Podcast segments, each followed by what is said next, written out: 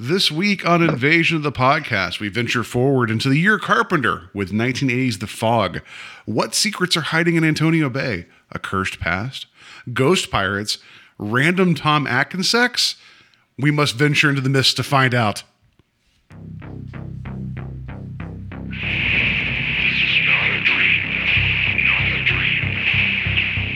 Wait a minute, wait a minute. I'm a reasonable guy, but I've just experienced some very unreasonable things. I met this six year old child with this blank, pale, emotionless face, the blackest eyes, the devil's eyes. It's the invasion of the podcast. I have come here to chew bubblegum and kick ass.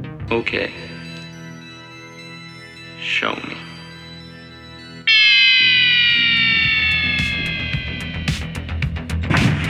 Don't know what the hell's in there, but it's weird and pissed off, whatever it is. The year of Carpenter. Why don't we just wait here for a little while? See what happens. And welcome to Invasion of the Podcast, where we try to take over the world one listener at a time. It is our Year Carpenter episode. Um, uh, my name is Paul, and somewhere out there having a stomach pounder and a Coke is Steve. Hey! Oh wait, no, that's not a good pirate. Is? R. There we go. like you're the Fonzie pirate, like hey, you, just, you wander around and just smack jukeboxes and make them work, right? in, the, in the back of my brain, I'm like, ah, do a pirate voice, and then I'm like, Oh, hey, comes out. I'm like, wait, I, so that wasn't a bit. You, you just, No. you just, uh, you just came out not pirating right. Okay, great. yeah, I, I uh, apparently don't make a good pirate. All right, so there we go. Uh, That's it. Good night, folks. We're done. Uh, so no, um, yeah. So I mean, I was going to ask you this later, but what is a stomach pounder and a Coke? What what was that? Do you, do you remember the little boy asking the mom for that? And she's like, no, later, because it was Stevie. Uh, Yeah. the- I'm like, what's a stomach? Like, is he asking for like like a, a hamburger or some candy? like, You know, I don't remember, and I think the only other movie that I've heard the phrase "stomach pounder," I think it comes up in the non-John Carpenter Halloween Six. So oh, so okay, so that's a reference. Then it has to be right to this. yeah, Okay. And now that I'm now that we're on that subject, while we talk, I'm just going to put it into Google and hope that I don't get you know any Urban Dictionary, yeah, just the stomach Yeah. pounder, yeah. So, um, so while you look that up, yeah, everybody, uh, this is our year Carpenter episode. We're dealing with 1980s The Fog, uh, and here's an admission, a film I had never seen before, but that's kind of been our mission statement for the year because we both love John Carpenter as a director, and I hope you enjoyed our conversation last month about Halloween. Um, yeah, uh, this is one that I I'd seen bits and pieces of, but I just had never seen before. Yeah. Um, I'm sorry. I, I I know that you were speaking, and I'm like, no, let me look this up while you're talking. No, did you I find out what a stomach pounder is? Uh, I'm going through something here. Uh, Tommy Lee Wallace uh, claims it was a gym exercise, not a food item. John Carpenter said it was a joke, but he's glad that people still talk about it. So All right. it's yeah, not really a. Uh, it's not really something that I I know that or I they don't seem to know what it is, and it's not really like a reference. Is I guess Um, the best way. Of that's putting it. fine. So That- that- that- that's even funnier than to have a little kid ask for something that makes no sense, and the mother be like, "Later," you know, like so. yeah, Um, so yeah, uh, we're going to get into the fog here in a bit. Uh, uh, no pun intended. But uh, first, before we do that, so have have you seen the fog previously? yeah, I had. Um, it's not one that I've you know carried around with me since childhood. That you know I have uh, fond memories of, but it's probably one that I've seen in the last like 15 years. Okay. So, um, unlike your Halloweens or, uh, you know, I was going to say Assault on Precinct 13, but I just saw that for the first time this year. Um, like you Escape from New York or The Thing, you know, like Yeah, the ones that kind of are in for the whatever rotation. reason, guys, I am way off my game tonight. I was going to say They Live, and my brain went to Escape from New York. Your so, brain went to, "Hey, Yeah. I'm a pirate." hey. So Yeah. if I start saying things that don't make sense, I mean more so than normal, that would be why. Um, and I'll be I'll be honest, guys. There was no edibles, nothing that, nothing in Oh. my system that might make me trail Okay, so, off, so other you, than you come clean this time, but not the time when you did. Uh, okay, go, go back and figure that out, folks. Um, I'm not going to tell you which episode, but uh, Well, you, you did last episode. oh, did I talk about? Was it? It was Freddy versus Jason, right? That uh, yeah, yeah. It came up during our game, so There we go. All right. So, all right. Before we get to um, our talk about the fog, I mean, it is uh, it is an episode of Invasion of the podcast. We got to get into some weekend stuff. So I just got to ask you: Did you get into anything uh, over the weekend? So yeah, um, there are a couple of things. Uh, they're all TV series. Uh, one is uh, this show called Killing It. I know that you recently said you canceled Peacock. I resubbed because of WrestleMania, but I know it's with um, that's with Craig Robinson, right? Killing it. Yeah, Okay. yeah. Most people would know him as Daryl from The Office, uh, but uh, I know him Craig as the Pontiac Bandit from uh, Brooklyn Nine Nine, but I don't think you've gotten to that. So no, I haven't. Uh, uh, I also think of him as the. Uh, oh God, I can't think of his name now. I was just gonna say I think of him as, and then blank on the name, but Hot Tub Time Machine. Yeah. He's, uh, oh God, I can't think of his character's name in that. But uh, anyway, that's neither here nor there. Uh, but it's a half-hour show. I think there was ten episodes in the entire season. It's a pretty uh, breezy watch. Uh, very funny show. It's set in 2016, like right around the time Trump wins the election. So uh, there's a lot of political, hu- not a lot of political humor, but a lot of like sly things about what was happening at that time going on in the background of the show. Uh, there's some really funny gags in it. Um, the and I, I feel bad because I'm bringing this up and I'm like I don't know her name, but he partners with this Australian girl who's uh, an actress who I've not seen before, but she's really funny on on the show. On the show, her character's name is Jillian G, um, and she lives out of like her car and a trailer, and they hunt snakes, and it is exactly what it sounds like. Uh, as somebody who often will talk about how he doesn't like animal violence, I'm somehow okay with watching a show where the whole goal is to kill as many snakes as they can to try and win money. uh, but yeah, there's some really funny people in the show. It's uh, it's definitely got that because it's not done in you know uh, documentary format. So I'm not going to say it's like Parks and Rec or The Office, but it has that sort of modern comedy vibe in the sense that like, like, that single camera type of like y- yeah, like um, yeah, it's definitely not a three camera show, but it's it's it's single camera, um, and trust the audience enough for them to like find jokes that are layered within the show. I guess is the best way of putting it. Whereas you know, three camera shows traditionally have to be like. Let's ham it up and make sure that everything that needs to get a joke or a punchline is, you know, right there front and center. So yeah. I saw. Uh, I remember seeing the yeah, preview I would- it. It I looks, would- it looks fun. I yeah. just I haven't checked it out. Yeah, I would recommend it.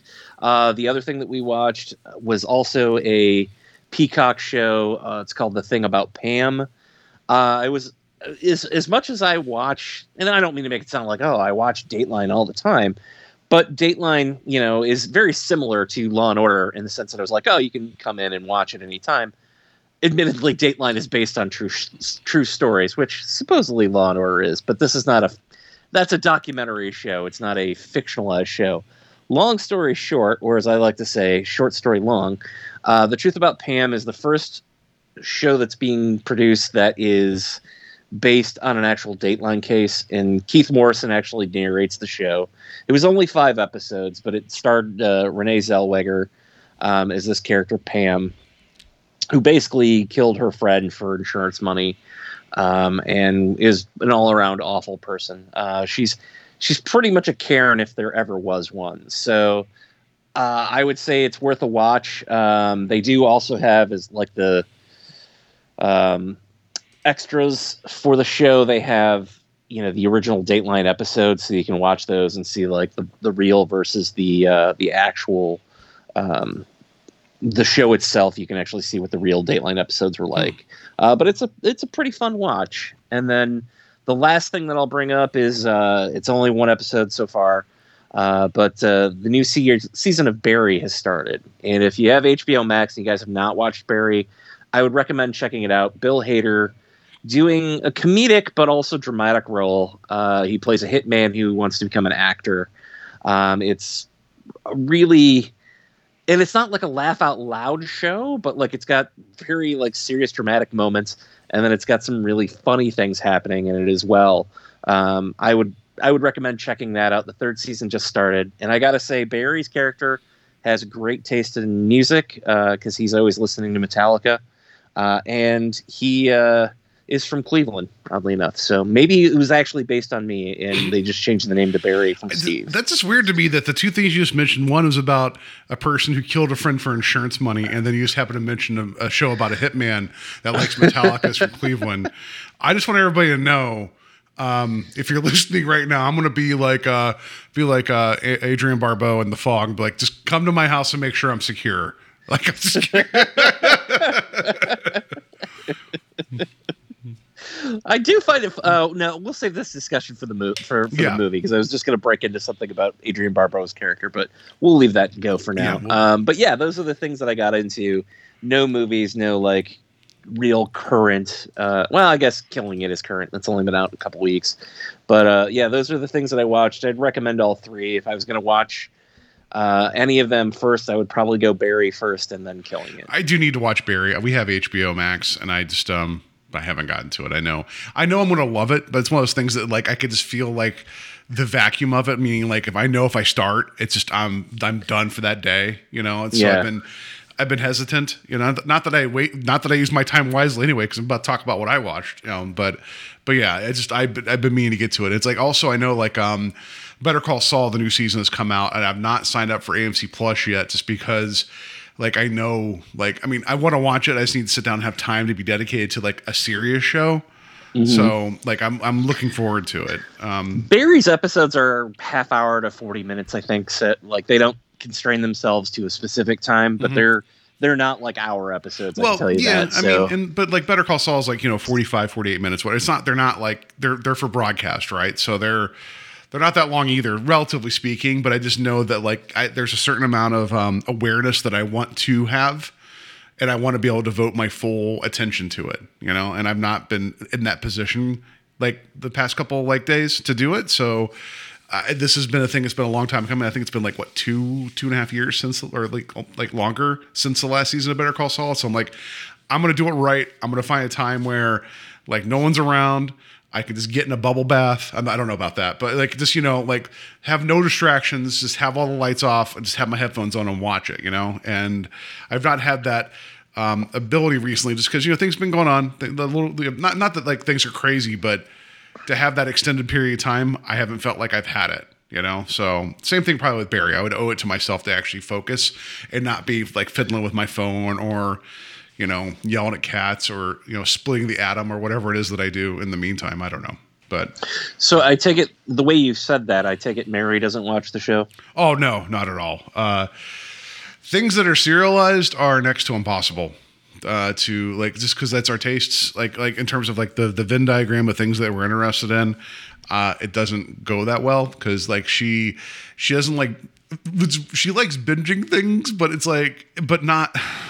I don't know how to describe it. Um, like you know there's a lot of like she'll watch a lot of like different like youtube like videos like from certain creators that have like subjects and that's fine but she can smash a lot of that but to actually say hey do you want to watch something that has a narrative through line?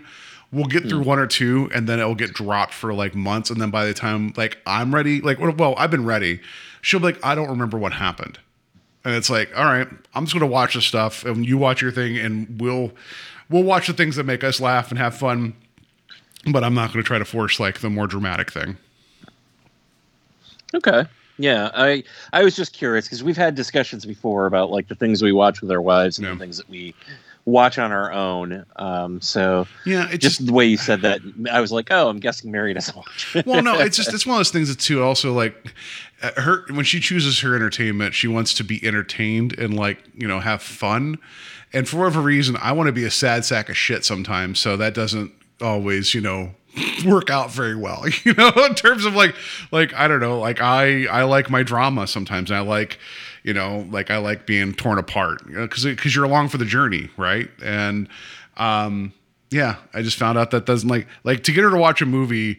Um, like what was it? This was a couple years ago. I remember we were, we watched uh, Black Klansman, right? Because I mean that movie has ha, it has humor in it, but at the end it's like you know Spike Lee ends up bringing a lot of uh, footage from oh uh, that um, white supremacist um, was it Charlottesville, Virginia that uh, when that happened, like it just happened right before the movie came out. So he's adding some of that stuff in there too, and at the end she's just like in tears about like reality. I'm like, well, yeah, I mean, we watched a movie called Black Klansman. I don't know, I don't know how you what.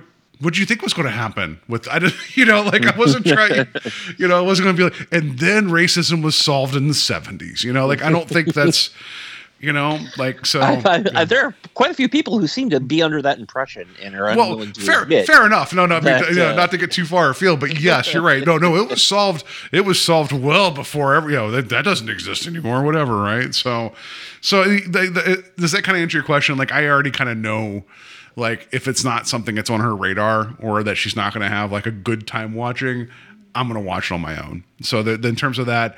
There's times where I kind of have to have my like you know wall, walled off like mental time, and I'm like, and I Yeah. haven't, I, and it's not like it's not that I've like been upset. It's just I haven't found a window recently that I felt like I had time to to, to dig into something like that. So that's all I was saying. Okay, yeah, I was just curious. That's all. Yeah. So um, so that's what you got into with some TV. You said no, no other, no other stuff. Yeah, um, nothing, nothing else really. Uh, I didn't watch any movies. Uh, oh, okay. So let, let me go back here. So yes, I did. I did watch some movies, but I've talked about them before. I revisited uh, the Phantasm series this weekend. Oh, that's so- right. Yeah, I saw you post about Um, that. Um, uh, that's something that um, I've never seen a single one of those yet. So, um, yeah, I know. Yeah.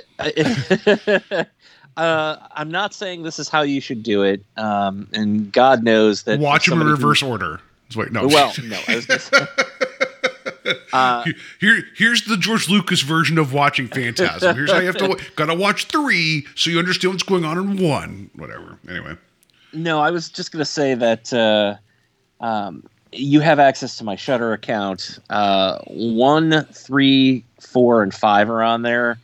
Two is not. Well, that's not entirely true. Two may actually be on there, but Joe Bob, and again, I know that like I went from two, three years ago being like, I, I, you know, I don't know who Joe Bob really is, so I can't speak to him. And now I'm like, every week, I'm like, oh, Joe Bob.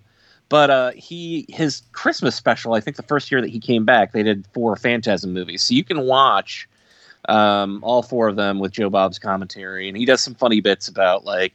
Oddly enough, in, in uh, uh, response to our episode last last week, he talks about the different types of drugs you should be taking to watch, or the the type of marijuana you should be smoking. We'll put it that way to get through the uh, the Phantasm series. But uh, what I like about them is is that they are very surreal and. Uh, that's normally not my jam when it comes to you know I, I admit I, I tend to be sometimes a little you know point A to point B when it comes to my likes for films you know I don't often I'm not somebody who's like yeah man the whole movie is like a dream right? But there's no plot. See there's a plot don't get me wrong. But uh it's just I, that's not really my thing. I turn I tend to be very literal sometimes with film. So to me, it's like, oh, this is a series that I really enjoy, uh, and I can't quantify why because it's it's it's very dreamlike in a lot of instances. Uh, there's a a lot of things that happen within the story where you're like, wait, what? And normally I'd take it to task for other films, but I don't know why Phantasm gets a pass for me. I think part of it is is that you know one of the main characters, kind of the protagonist, by you get to the end of the series, is a you know middle-aged ice cream man who drives around in a muscle car and uh, you know carries a, a uh, four four barrel shotgun with him. Like it's I don't know. It's it's it's very like surreal, but also very grounded. Like nobody looks like an, an actor in that series. Like in the sense of like nobody is like the the action star or the you know attractive you know uh starlet or whatever. Like the, that's not to say there aren't attractive women in it or anything like that, but it's just it's not your typical like you know it's got to have you know. Um, I, I was just gonna shit on Scream, and I don't mean to shit on Scream, but like Courteney Cox and you know Neve Campbell, like two very attractive women who are your leads in that that movie. So I'm talking in circles here. Point being, yes, I enjoy those, and if you do want to uh, partake of them, I would highly recommend watching the Joe Bob marathon that's on Shudder. Okay. Done. Great.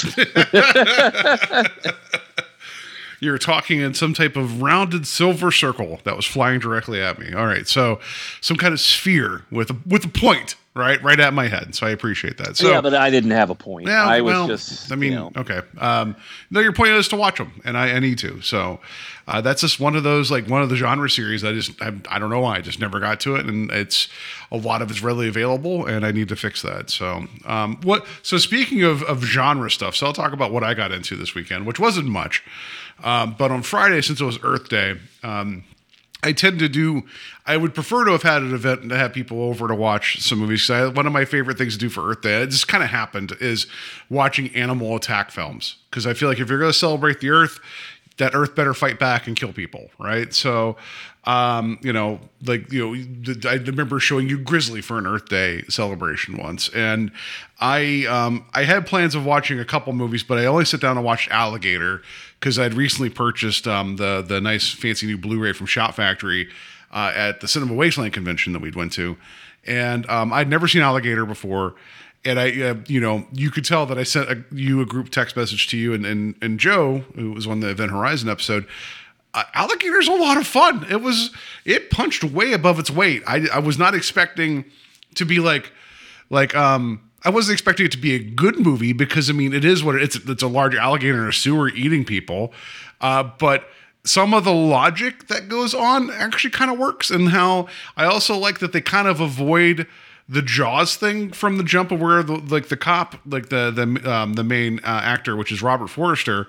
He's like, yeah, there's an alligator down here. I this dude that's down here with me. And at first, people didn't believe him. But within a couple minutes, like there's definitive proof and then everyone's like oh god there's an alligator in the sewer so it becomes like like it isn't it isn't an issue of like the town not wanting to believe it happened. It's more like everyone's like holy shit there's an alligator. We got to deal with it.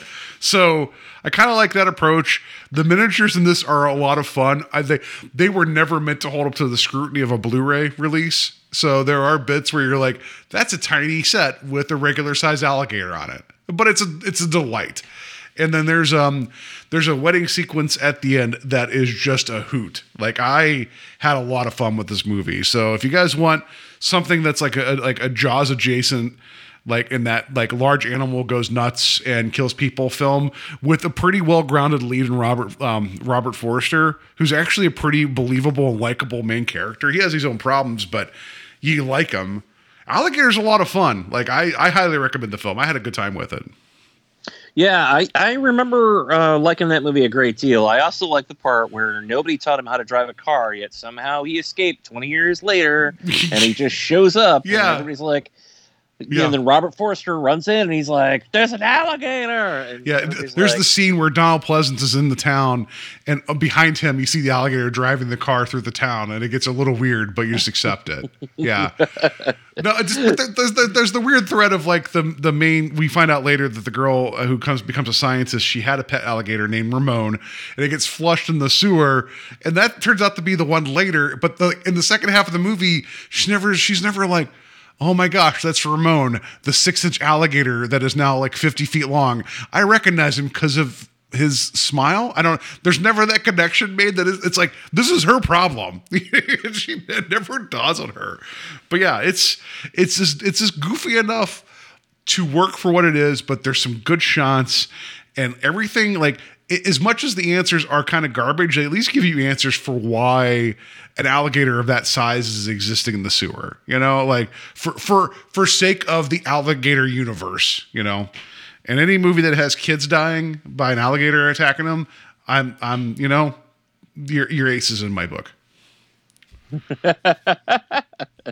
Yeah, I mean, I, I watched it. I think I think actually Ryan brought it over to my house sometime with. Uh, well, I was gonna say within the last two years, but now I'm thinking it's probably pre-COVID. So it was probably longer than two years ago. So it's been a while since I watched it, but I know that that's a favorite of his. He really likes alligator. it's a lot of fun. well. So, like, yeah. I'm, I'm, it's one of my favorite blind buys that I've had recently. Uh, so I'm glad that I own it. Um, and then the other thing I got to, which was last night, because I had, um, uh, you know, our friend the, the the Goro that does his uh, his uh, massively successful Talk Without Rhythm podcast.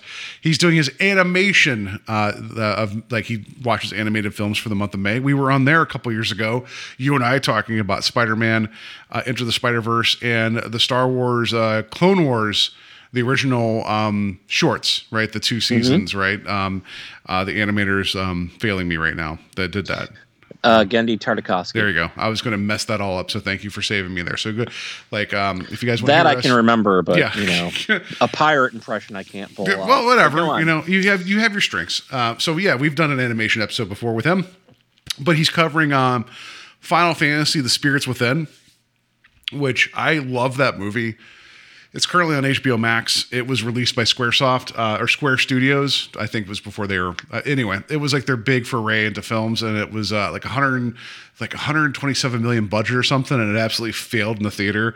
And that was the only time they ever made like a film like that.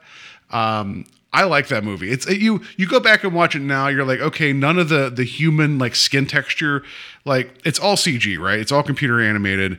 So like you, you know, it, credit. You know, you got to put your brain in like, oh, this was really revolutionary for the time, but we've gotten so much better with it. Uh, but there's so much in that movie that works. There's so many visuals that work. The performances are really good. Um, you know, spoiler: Who'd have thought James Wood would play an asshole that wants to destroy the world? Spoiler. Um, like, but there's some banter back and forth uh, amongst like that's basically space marines. They're called the Deep Eyes. They're out there like kind of like they're like the military unit. You got um, Alec Baldwin lead. Uh, you have um, oh Steve Buscemi's involved too. Ving Rhames. Uh, Piper, uh, there was a Piper Gillen, uh, not Piper Gillen. Um, oh, uh, yeah, what was her name? Um, from Frasier. Uh, um, she was one of them, one of the voices. Daphne? Not Daphne, the other Oh, one. Peri Gilpin? Peri Gilpin. That's it. She was one of the voices as well in that.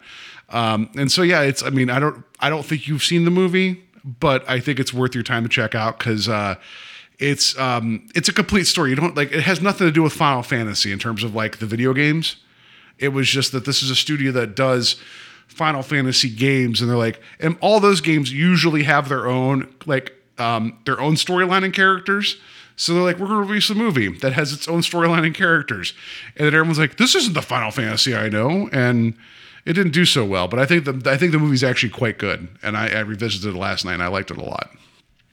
Yeah, I okay. I've never played a Final Fantasy game, um, and when the movie came out, it wasn't like I was like, "Oh, I won't understand the movie because I haven't seen the game." I just remember looking at the movie and being like, "Oh, this doesn't look anything like I think the games are supposed to be." Yeah, no, it's it- it's not it's it's science fiction fantasy, but not like like high fantasy where like big swords and airships and you know dragons and elementals. It's more sci-fi. It's more post-apocalyptic sci-fi, but with fantasy, kind of you know you know weird happens, right? So it's, I was just surprised that they went against, you know, a brand that they'd not against, but they had gone away from a brand that they had already created. I guess is is That's what fair. surprised me. Yeah, I Um, mean, there's so- some nods here and there. Like one of the characters is named Sid, which is the name of a character that runs through like uh, all the games. Like, but it's not the same character. Whatever. Like you have some similarities there, but I mean, the whole thing is like this um this object hit the earth like 10 years previous to where we're picking up with the movie and when this thing hit uh, it released like this like threat that are these things that they call phantoms that are like ghostly images of like aliens that they can't like it could be but it's like you know these like humanoid shapes animal shapes large whatever and it's overrunning the earth and it's like how do you deal with this because if if they get to you they basically rip your soul out and you're done so the whole thing now is the humanity's kind of huddled up in these things called barrier cities. They, they found a way to kind of create like a force field to keep them out. And so there's this whole thing of like, how do we how do we approach this threat? And then there's people that are saying, well, maybe it's not a threat, maybe it's something we don't understand. And there's like forces at work there. Um, you know, but like, you know, it's it has its leanings into aliens with, like I said, the the space marines, aka called the Deep Eyes. They're like an assault unit that go out to, you know, take care of phantoms. And I don't know, like it's I, really really dig it. I think it's like maybe because I saw it in the theater and I'm I've, I've been like you know a mark for it since, but I think it holds up pretty well. And some of the banter works. Okay, I mean you got Steve Buscemi. How do you not have him saying dumb things sometimes? He's entertaining, right? So uh, know that like it's just it's it's a cool movie and it's also kind of a cool experiment because there really wasn't like a serious all CG movie that had come out at that point because I mean Pixar was doing its thing, but this was like the first attempt. I mean, I mean by serious I mean you know it was aiming a little higher in terms of like uh, age group, right? So, um, Mm-hmm. but it's on it's on it's on HBO Prime, no HBO Max right now. Hour and forty minutes. I think it's definitely worth people's time to check out. And then uh, the Goro, he's pairing it up with uh, Final Fantasy Advent Children, which is a film that that they put out years later. That is a direct uh, continuation of a storyline from Final Fantasy VII because they're like, oh, the last time we did something original, no one wanted to watch it. So now we're going to do something that everybody wants to see. So your mileage may vary.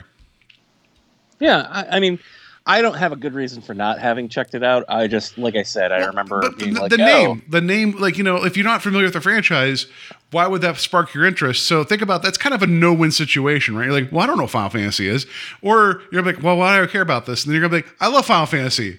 What is this? You know, like I don't think, you know, I, just I think that I think the naming of it was poor. Um, uh, they could have just called it the Spirits Within or something, or like you know.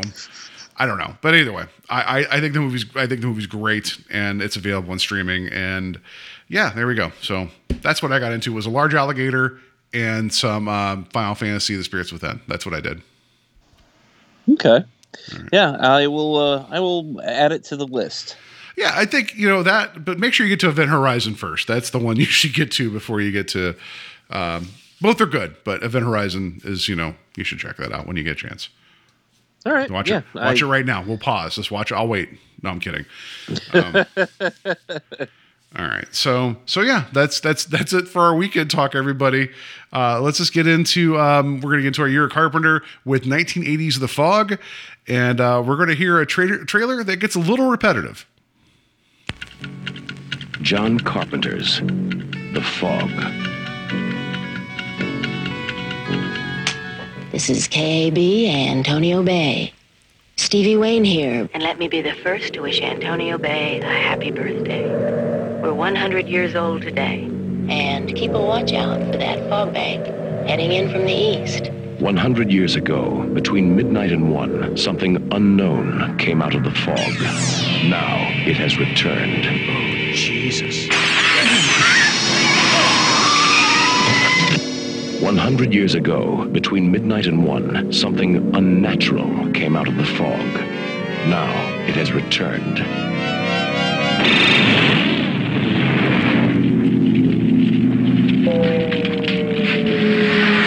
One hundred years ago, between midnight and one, something evil came out of the fog. Now it has returned. Who's there? The fog. Antonio Bay has a curse on it. We're all cursed. There's, there's no water getting here, but something awful cold, Pin. I think I'll go to Vancouver now.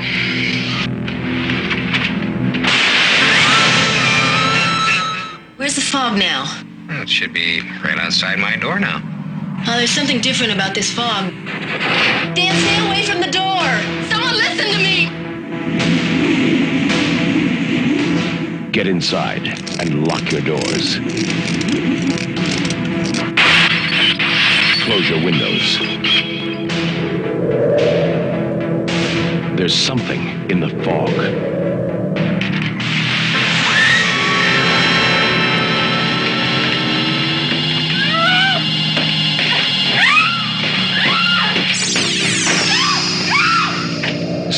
Away from the fog.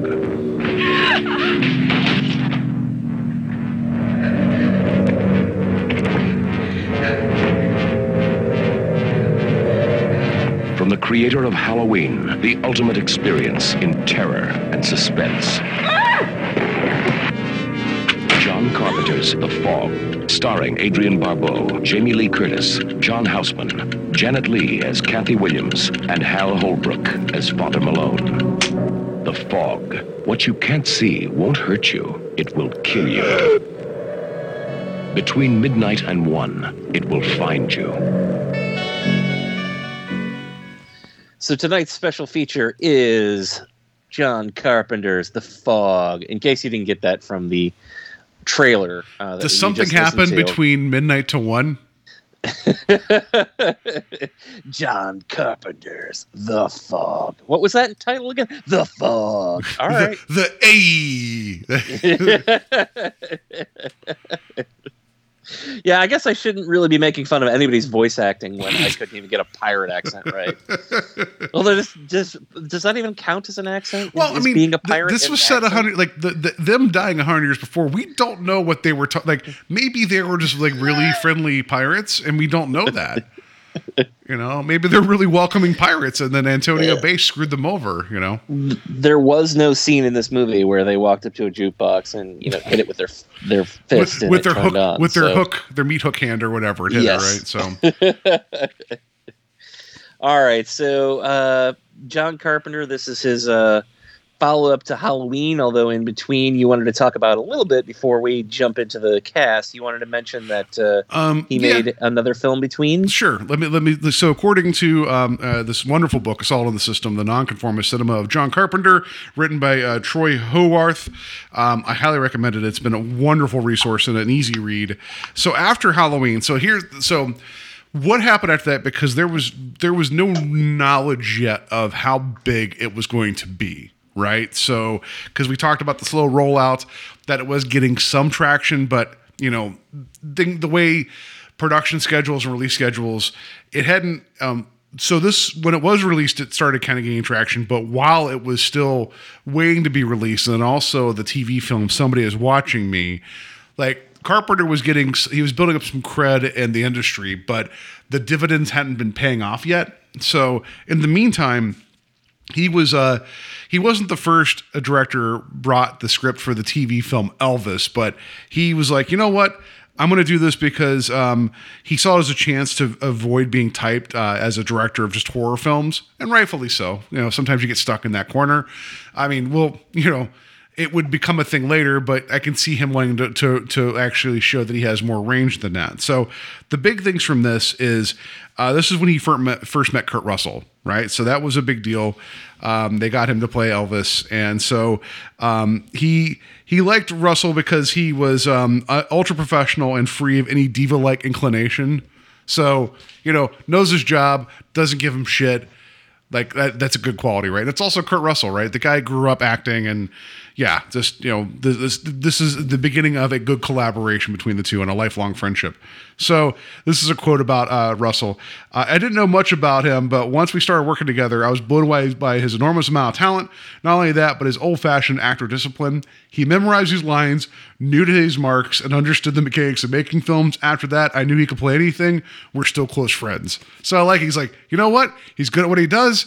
Get, we get shit done. We're buddies. So I, I think it's worthy of note. I mean, he's not in this film. He was offered a part in The Fog, but I think that was worthy of note. And then also because of his relationship with Kurt Russell, he ended up meeting Kurt Russell's then brother-in-law, Leigh Franco, who would actually serve as um, Carpenter's assistant on Elvis, assistant director, and would go on to work as assistant director on the next eight Carpenter films. So that's a good thing too, right? You got to have an assistant that you trust and know that they're going to do their job. So I think that was worthy of note as well. So the other thing about the Elvis film, it was a three-hour made-for-TV movie. Uh, they they shot it pretty straightforward. Like they didn't want to like glorify the man, but they didn't want to deify him, but they wanted to show they had like you know some faults. But so uh, that's important. It actually got nominated for like one of the best television pictures uh, for um, like Emmy or whatever it was at the time, and it, it, it did win that. But he, um, Carpenter didn't win Best Director, which that feels weird to me. But it did do really really well when it came out on TV. So with Elvis, um, like going through post production. So he'd already finished this, already had Halloween there, and somebody's watching me. Um, he um, he went into general, so it went into general release. As previously noted, this is according to the book, it took a while for the full impact of Halloween to be felt. So 1978, when he finished Elvis, uh, it closed out without any real indication that John's career was about to go re- go really places. So that's where we come into the fog, right? So he has like you know three or four films under his belt, um, and then because um, Halloween starts at slow burn, um, uh, Debra Hill and John Carpenter had made a tentative agreement with uh, Irwin uh. Yablans? I'm, I'm going to mispronounce the name. Yablans. Yablans, sorry. Uh, to to make uh, a film called The Fog. Um, and what happened though was that during that time, and we'll get more into the production here in a minute. I just want to at least say this before we get into the cast. Um, this changed when Carpenter and Hill received an offer from Avco Embassy. Uh, that company was establishing itself as a sort of a new alternative to American International Pictures or um, Hammer Films, both which were in their death throes by the end of the 70s. Um, they were courting hot young talents, bringing them in on board to make low budget genre films, albeit low budget genre films that were actually a step in the, with the times. Uh, scoring the producer director team responsible for Halloween became a top priority, and they offered Carpenter and Hill a much more financially desirable setup compared to what uh, Yablans had on the table. Uh, so they just did the whole it's business, nothing personal, and elected to take the project Avco Embassy, and that would be um, that would be um, something kind of that would follow through, right? Because you you know about the history of Halloween and the productions and the producer. This would become a big rift at that point. Yeah, and I, I believe it's discussed on either the Halloween blue Halloween two Blu-ray or or maybe one of the making ofs on that documentary that I mentioned, uh, Halloween or H twenty five, I think it is. Uh, that was all filmed at like their 25th anniversary convention. Uh, but yeah, that uh, he's he's gone on record. Yablans has gone on record about how he he he really felt shafted. Is I guess the best way to put it. Yeah. But he but Carpenter's also accused him of kind of like shuffling the books around and not really uh, paying him for Halloween. Like what, yeah, what no, he feels I, owed, right? What so I'm that- saying is, yeah. is that no, I, I'm not disagreeing with you. I was just saying that that's what I know of it. I so I didn't mean to give the impression that Carpenter was somehow. Oh no no no no no no no! You're no. I just wanted to provide that because um, uh, Carpenter's price started going up to direct pictures, so um, he was asking between one hundred fifty thousand to two hundred thousand dollars to do films. That was um, a lot different than the ten thousand he got for writing, directing, and scoring Halloween. Yeah. So pretty significant, right? So I, I can't blame him. I can't blame him and Debra Hill for going to a different company for this. So, um, so the the initial origin, and then again, I keep. I'm sorry. I, like I just want to at least mention this is that while he and Debra Hill were together. Um, they had um, taken a strip, a, a strip, a, a trip to Stonehenge, and they visited um, when they visited England. And Carpenter wondered aloud, like, what if there was something hiding in the fog? That kind of gave them an idea. And then there's also another event that happened in Goleta, California, back in the 19th century, century, where a ship was led to its demise by people along the coast who plundered the wreckage for gold. So those are the two ideas that kind of came together for the fog. Oh, and then, sorry, one more thing I want to mention before we get to cast because this is going to tie in a second. We already mentioned about how he and uh, Adrienne Barbeau uh, got together while the production was going through for um, uh, for Elvis. Uh, I had this here. Where's it at? Uh, this, you'll appreciate this. This is this. I think this is similar to how you and your wife um, proposed. So. Um, this is what happened here. So this is according to Adrienne, Bar- Adrienne Barbeau. We were staying in uh, his condominium on the beach in Malibu. He was sitting on the sofa in a yellow t-shirt, shorts, flip-flops, eating a bologna sandwich with mayo and Wonder Bread with a glass of milk and a Hostess cupcake. He announced that he wanted to talk to me after he finished eating. We'd been together for six months. He asked me to marry him. I mean, really, the only difference is is that I don't put mayo on bologna. So No, okay. Yeah. I, I'm sorry that you're not fancy and refined. I like. I don't, I'm a ketchup and mustard man. yeah. Um, so so there we go. So he he um, got married to Adrienne Barbeau. Uh, he and Debra Hill were still working together. They had a very they they had a very fruitful relationship. Um, and then also they they'd taken their their talents uh, you know to South Beach. I'm kidding to Avco Embassy for this project, The Fog. So with that said, let's get into the cast because I think that's a good jumping off point before we get into a little bit more notes about The Fog itself. Sure. All right. So first up, we just talked about her. Adrienne Barbeau stars as Stevie Wayne. Uh, I think you know she's got such a huge filmography. I, I think that a lot of people have different things that they consider her, you know, as like, oh, it's you know, for me, I will always think of her as Billy from Creepshow, no matter what she's in. Um, I'm always like, hey, it's Billy from Creepshow, even though I know her name's Adrienne Barbeau, and she's also in Swamp Thing and a million other things. Uh, I don't know if you have a a specific thing that you uh, lean towards, but for me, it's always Creepshow. Yeah, that, Um, you know, that's true. Which is like her next role after this, which makes sense with Hal Mhm. Holbrook. Um, you know, I uh, I also want to mention too that he when they first did Somebody is Watching Me, they they cast her there, so that's how they first met. I think I mentioned that previously. But so that was her first big foray into like filmmaking. She had done some TV. I know it was made for TV movie, but this was kind of her launching pad. This was like her big film, like actual film debut was this film. Um, yeah, like I remember her from Escape from New York. Uh, probably for me. And then also there was a, a running joke in C Lab 2021 about uh, Captain Murphy. Like always would mention Adrienne Barbeau, and at one point he wanted to be an Adrienne Barbeau bot. So I don't know. That's a good joke. yeah, that's it's C Lab, right? Uh, but yeah, like she is went on to do a ton of things, and she even showed up um, at we mentioned Creepshow, but she even showed up in the original episode of the Creepshow TV series, uh, playing a, a DJ voice. So there we go. Mhm. Yeah, so little little uh, throwback there. Yeah.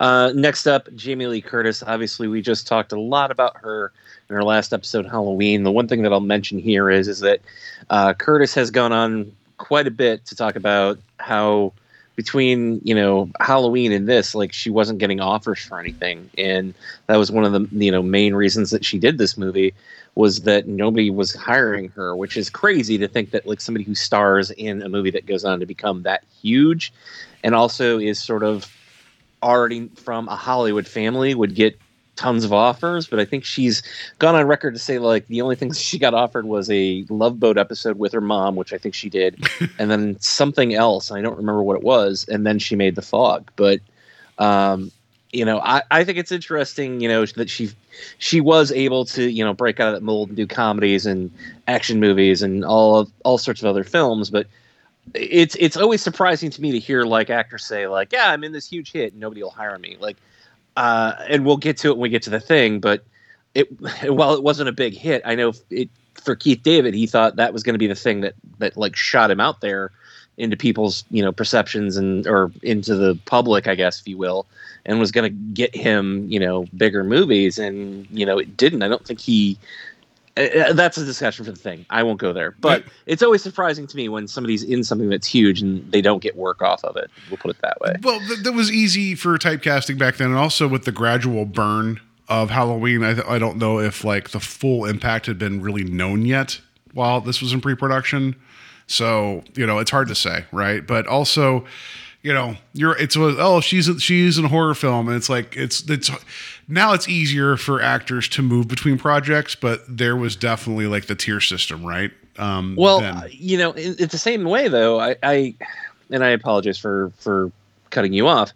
You know, and I don't want to turn this into a Star Wars conversation, but I, I believe that you know, um, oh, I can't believe I'm blank, blanking on her name. The the um, uh, actress who plays Rey, Daisy Ridley, in Star Wars, has talked about having trouble getting cast in anything else. You know, and you're like, she's the star of like three huge Star Wars movies. You know, that were produced in and two of them directed by one of the biggest directors now in Hollywood right now. How is that not a cachet to like get her into something else? You know, I just and she's done other things. Don't get me wrong, but I know that she said that that's kind of been a stumbling block where she hasn't gotten things where she's like, I'm kind of surprised. I this is my career's kind of stalled, uh, and I, I I'm not saying that like oh you know Daisy Ridley, you know is the end all be all, but I, I'm thinking of in terms of like actresses who are in a huge thing that suddenly doesn't become the thing that somehow gets them to the next thing is surprising is all That's fair. Yeah. So uh, okay, Yeah. you're right. So it still goes on. I would I would say maybe not as much or the same degree depending upon situation, you know, but uh but yeah, like I think also I think it's also important though that like I think it was important for uh Jamie Lee Curtis to take this role because it's it's very different from Laurie, right? And I think um it Yeah. actually benefits her because she's not I mean, this is an ensemble cast. We should be upfront about that. Like, so she's not a main character, but she is one of the ones involved, and I think that gives her a little bit more, a little bit more latitude to kind of like you know do something different to to her benefit. Yeah. And and on that same note, we'll move on to the next cast member, which is Janet Leigh, which is I think that's kind of fun that she got to do this movie with her mom, and it, she does have a bit role in H two O, which will come 20 years later. But uh, the fact that Janet Leigh is in this and they were smart enough to be like, you know what, let's not make them mother and daughter because that's the easy thing to do is Yeah. to be like, let's make them mother and daughter in this. And, you know, they're, I don't even think they share a scene together if I remember correctly. Until, Maybe they- until they're in the church at the end. I think okay that's it. yeah um but I, I just thought oh that's that's really interesting and i don't think i'd picked up on that in previous uh episodes and uh just because i only discovered this ep- this movie last year uh if you guys are going to go look for a janet leigh film and you're like i've already seen psycho please check out touch of evil um, yes. Yes.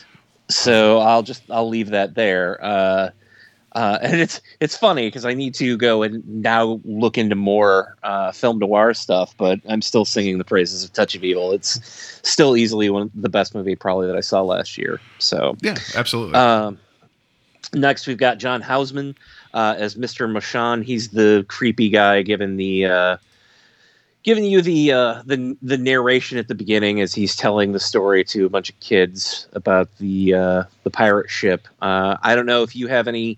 Uh, spe- specific things that you wanted to talk about with John Houseman, I, just- can tell I you looked from at me. yeah, I looked at his credits, and it's it's a callback to a previous episode we did. He was the narrator for the, the night before Christmas in Scrooged, and they named him Yeah. specifically, which I thought was funny.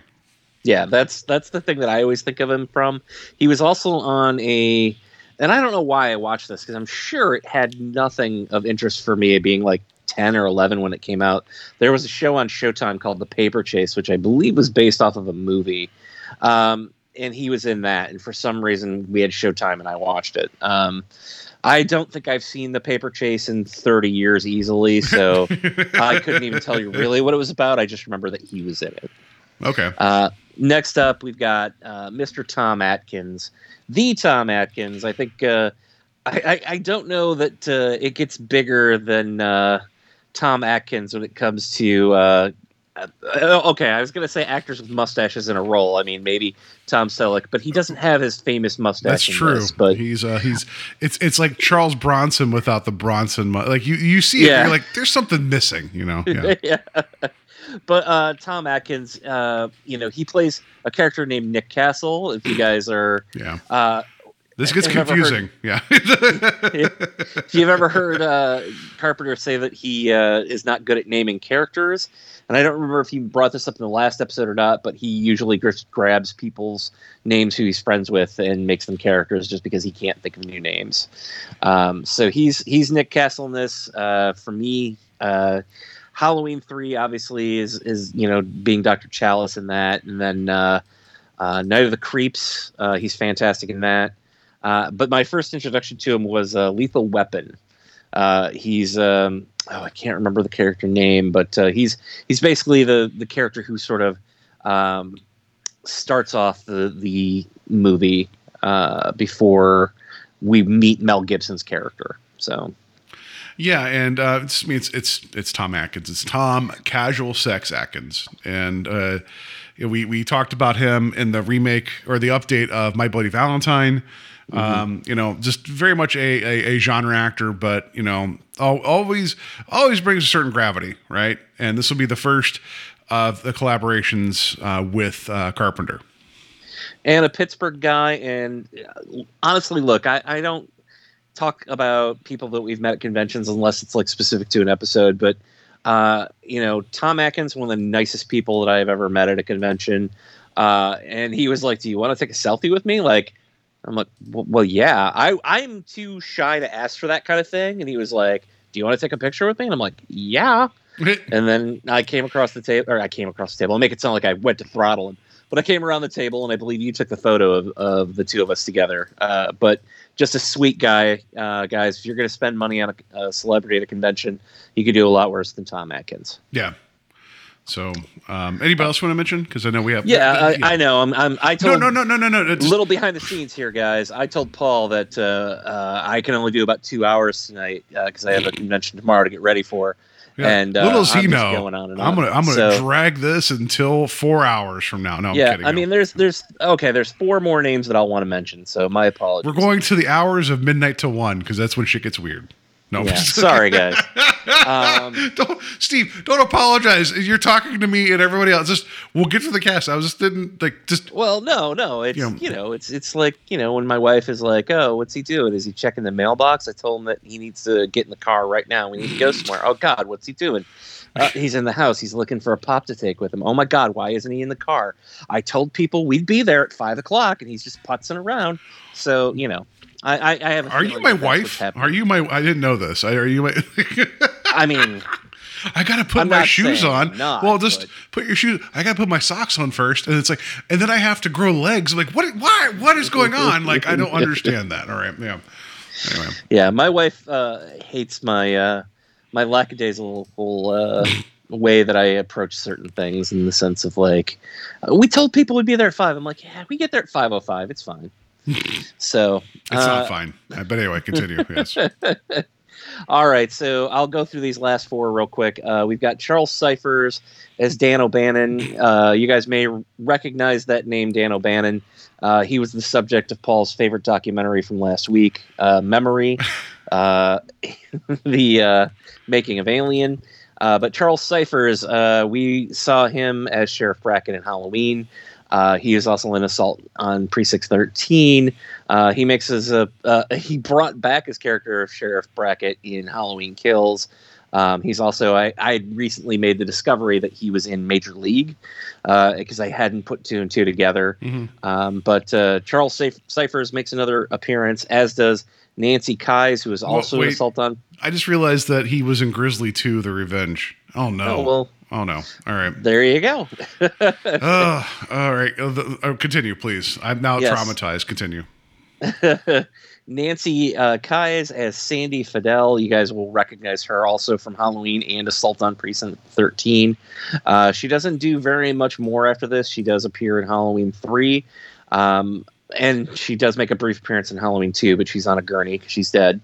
Uh, but uh, And also, she plays. So one of her last roles after. I'm real quick because I just covered this recently on uh, the other podcast that I do, Strange Highways, where we're watching the Twilight Zone sequentially, we're into the 80s.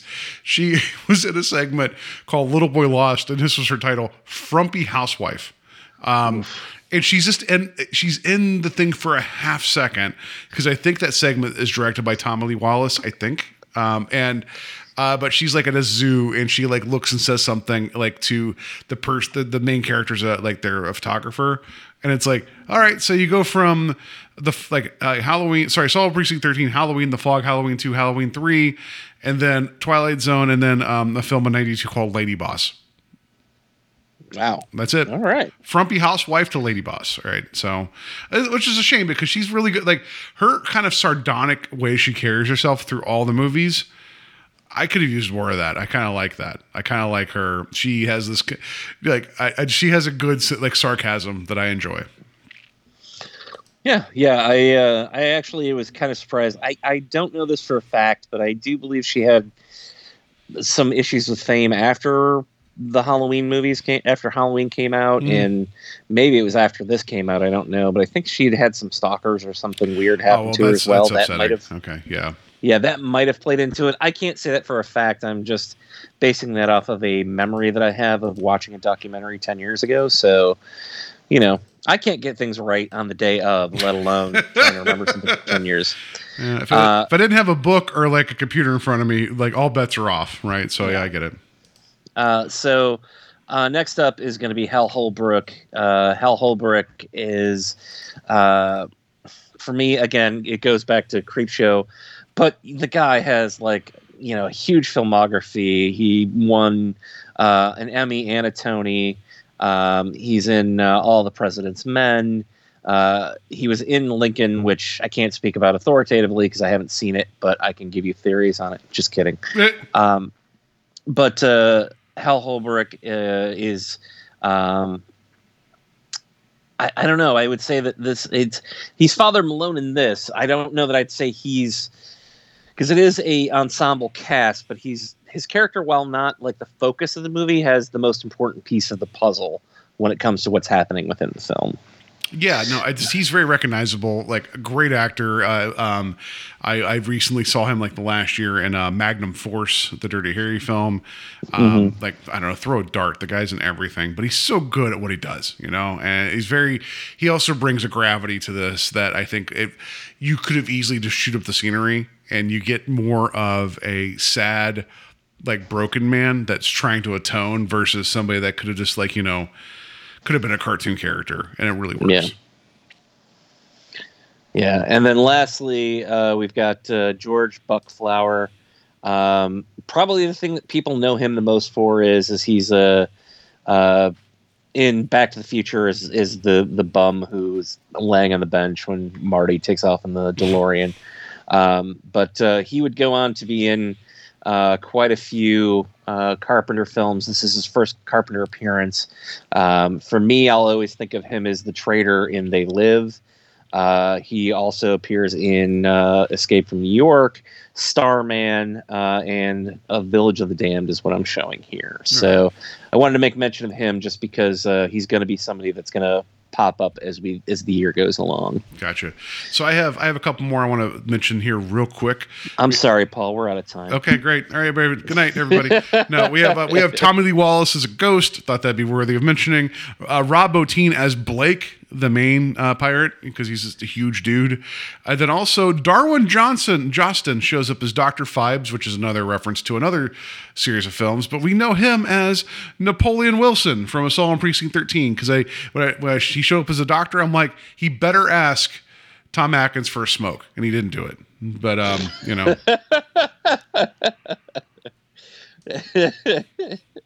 I thought that would have been amazing, right? that would have been hilarious. It, it makes me want to go back and just film that one scene. Right. So Just like, just be like, got to smoke. I got to tell you some bad news about this dead guy in this room in here.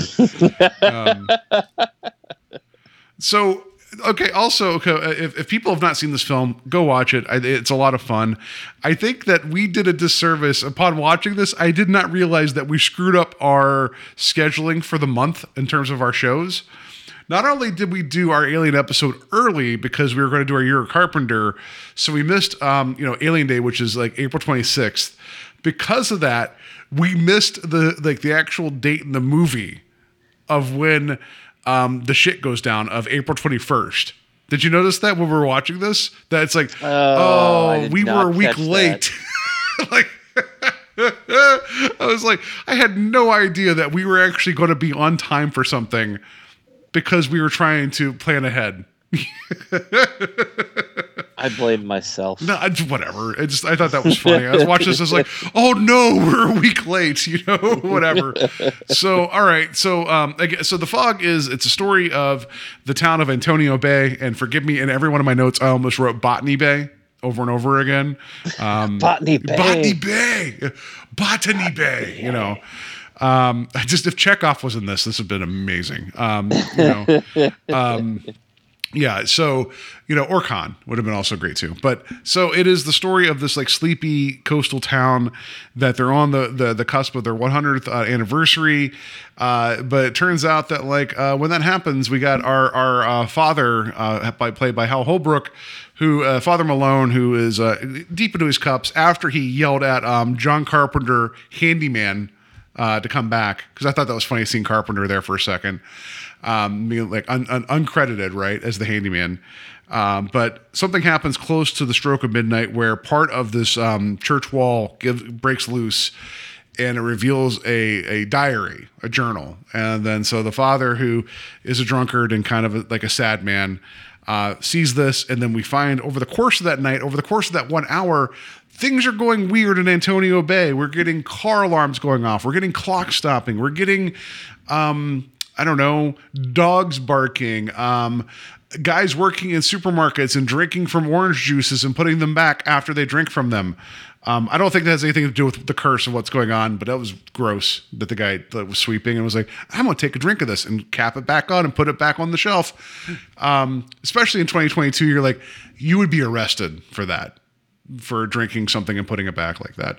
But we everything's weird, right? For that one hour, um, there's a a boat out in the distance called the Seagrass that is running afoul of a weird moving fog bank. And we find out about what's going on there, but we also have our character of uh, Stevie Wayne, who works the most unique schedule for a radio person because she owns a radio station at a lighthouse and she works from what six to one in the morning playing jazz that no one wants to hear. Um, bro- the bro- way you said that though i don't know if you remember the episode uh, of the simpsons where um, the jazz man dies um, Bleeding but, Gus uh, Murphy, right? yeah, bleeding gums murphy and uh, they go looking for his uh, record to get it played on the local jazz station. Was it uh, KBBL? Or that wasn't the jazz station, but that's the Springfield station, right? It's KBBL. yeah, yeah. and uh, uh, he talks about how it only reaches like 250 feet outside the, the, the station and making it the largest jazz station in the world. That's not dissimilar to my college radio days. Yeah, for sure. Yeah. So we have her like, you know, run like she um so she's there and talking to the like the local weather station and she sees the fog and, and so at first it's weird, but then this is an ensemble. So we also have uh Tom Atkins as Nick Castle, just a guy driving through town. He ends up picking up uh Elizabeth, who is a hitchhiker.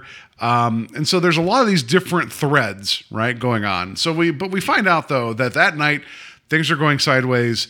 Something's in the fog. Something's coming back, and it's just a precursor to what's going to happen the next day. So that that I think did I do a decent enough job of kind of setting up the movie at like where we're at now in terms of our talk about it. Yeah, I, I think so. I, Um, normally I, I botch that. I follow my keys and I'm like, it's about a guy that stabs stuff. Good luck, everybody. You know, well, the thing that I wanted to talk about, and I don't know how you feel about this, but I feel like, you know, Carpenter, he he came from these roots of wanting to make, like you, you talked about, how you, you know, he's a big Western guy, wanted to make westerns, and he makes, you know, Assault on Precinct 13, which is uh, an updated. It's kind of a western, but it's not. It's it's. Uh, what's the word I'm looking for here? it's his, a- it's his love letter to Rio Bravo. That's what, Right. it, what it is. Yeah. Yeah, I mean it's an action film nonetheless, but there's more going on to it than just your typical action film. Um, and then you know with Halloween, you know he is sort of creating something. I don't want to say new because I, I discussed during that episode that you know everybody is eager to point out that everything that happens in Halloween someone else has already done. Fine, great, whatever. But it feels contemporary. I, I, it's a, a film that even to me, and I know that this is just part of the fact that uh, as I've gotten older that you know the things that I grew up with feel timely to me. I understand that, but like that film, you know, still feels contemporary. Whereas with this, this feels very much like Carpenter being like, I want to do an old school like horror style movie. Like I want to do something that's more akin to something that you might read in an EC Comics, you know, uh, uh, in an EC comic or something that like you would see in black and white. Like I, I watching this movie, and um, I'll just say this: the the transfer for it's uh, beautiful on the the the uh, Shout Factory uh, slash Scream Factory uh, Blue. Uh, it's it looks great. Uh, it looks really good. Um, but I kept wondering. I was like, man, this movie would be so much cooler if it was in black and white. Like, there's something about it. it it's got this old time feel to me, but it feels very much like Carpenter was trying to make his, you know, uh, I don't want to say an ode to you know the the horror movies that I grew up with because he grew up with um, you know the Atomic Age stuff, but it feels very much like a in, in a sense that you know uh, you know George Romero is going to make Creepshow at the same time. It feels very much a throwback to that sort of classic horror story. Like there's nothing here that makes me go, "Oh yeah, this feels like it's you know You're not this, wrong. This story could have taken place at any time period. It does. It's not specific to the time that's made. So you're not wrong because so like this um, like I'm not going to jump too far ahead, but um, so he was going. So this is the this is the word that will sum up this film. It is atmospheric. That's the word that you Mhm. want to use to describe this. But and we'll get into some of the the problems a little bit later about what was going on with this. But um, he Carpenter was aiming for like a Val Lewton film. So Val Lewton, um, he, he actually uh, was he was a producer on uh, Cat People. I Walked with a Zombie, uh, The Body Snatcher. These are all from the 40s. Black and white, moody pictures, right? Um, the Ghost Ship um, uh, was it uh, Isle of the Dead. um, like I know all these. I apologize, but I, I saw that this was referenced in the book, and it's like if it's something that he was interested in, influenced him, you're hitting the nail on the head. Like when you're like, I think this is what he was going for. It is what he was going for, and so you know, um, credit to you, Steve. I, I don't know. I don't think I have uh, here one of these. There you go. You hooray! You got it right. I wasn't trying to quiz you, but I think you hit the nail on the head of also having like this ensemble, like bigger, bigger kind of cast where it's like this town's being affected. But you're right. The, this would have played. I think this would have been an interesting black and white film. Not that the color palette here isn't interesting because the film is pretty rich looking, but I think you're right about the vibe of it. Yeah, and it, it's it's not that thing of oh, you know, it, it's it's lesser because it just it's just one of those movies like uh okay and it's unfair because i'm gonna bring up something like the mist which is similar in scope and in, in a sense of like an ensemble cast and there's a a mist coming in but like there is a, a black and white version of that that i think is actually plays better than the colorized version and i and and I'm almost like wondering to myself now. I'm like, well, would I have had that thought had the black and white version of the Mist not existed? But uh, I do think that this movie feels very much more at home uh, with those movies of the 40s and. Uh, well, I, I, I want to say it almost feels more like I keep wanting to go back to EC Comics. It, it does feel this feels at home with Creepshow. Like this, if you gave me a double feature of The Fog and Creepshow, I'd be like, oh yeah, these two movies really seem to be playing with the same types of storytelling. It, it, and admittedly, one is an anthology film, but if you look at the color palettes of both of them and the way the stories are told, there's very much a um, boy. I don't.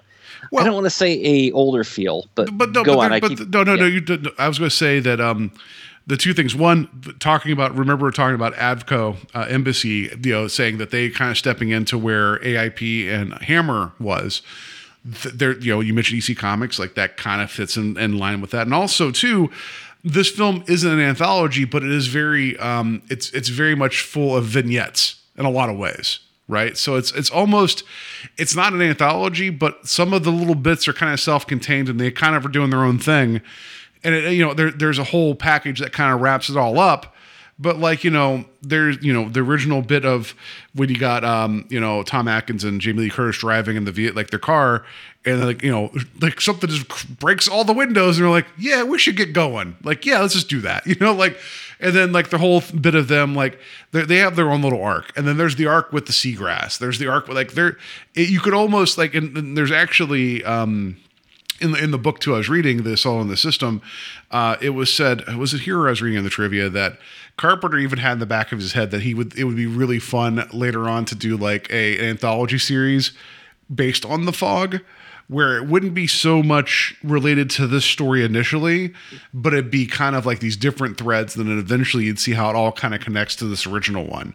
So again, you're you're on point with your thought process. And I'm not trying to pat you on the back. It's just this is you're you're in lockstep with what Carpenter was thinking. So and also the fact that you you write and draw a comic about a person that goes to a small town killing people. You know, give yourself yo uh, Steve Carpenter. Congratulations. Change your last name from King to Carpenter, and no one will ever give you grief. Yeah, I mean, there's no way anybody would uh, make that connection about the Silent Slasher and Halloween and Carpenter. So I think I'm good. I think I'm safe. Okay. Um, no, uh, you know, the thing that I think is interesting about this movie is that, uh, you know, you just mentioned how there's vignettes with different characters. And it is interesting to see how the, the story breaks down. Um, and, and there's not a specific focus given to any one character because uh, typically when I think of an ensemble cast, I do think of them as being like all involved within the story throughout the entire film. And while they are all involved within the story, they're not they're all independent of each other, which I do find fascinating. Like typically, okay, so this is probably a poor comparison, but I remember one of the issues that I had with uh, Star Trek From Beyond. No, I always want to say From Beyond. It's just Star Trek Beyond. it, it um, gets a little weird with Jeffrey Combs in there. Like, you know, he's playing an Andorian that has seen things. You know. he shows up. His pineal gland pops out of his head. It's fine. Um, the two of them. That's what that's what an Andorian is, right? Like, uh, but I, I think you know with that movie, I was like, God, I love this cast so much. I want to see a movie where they're just all in the ship and dealing with each other and acting together, and the movie splits them up. And I feel like with this, it's it's it is the reverse of that. I don't mean to say like, oh, this cast should be all together, but it's it's interesting that everything is sort of separated out until it comes together at the end.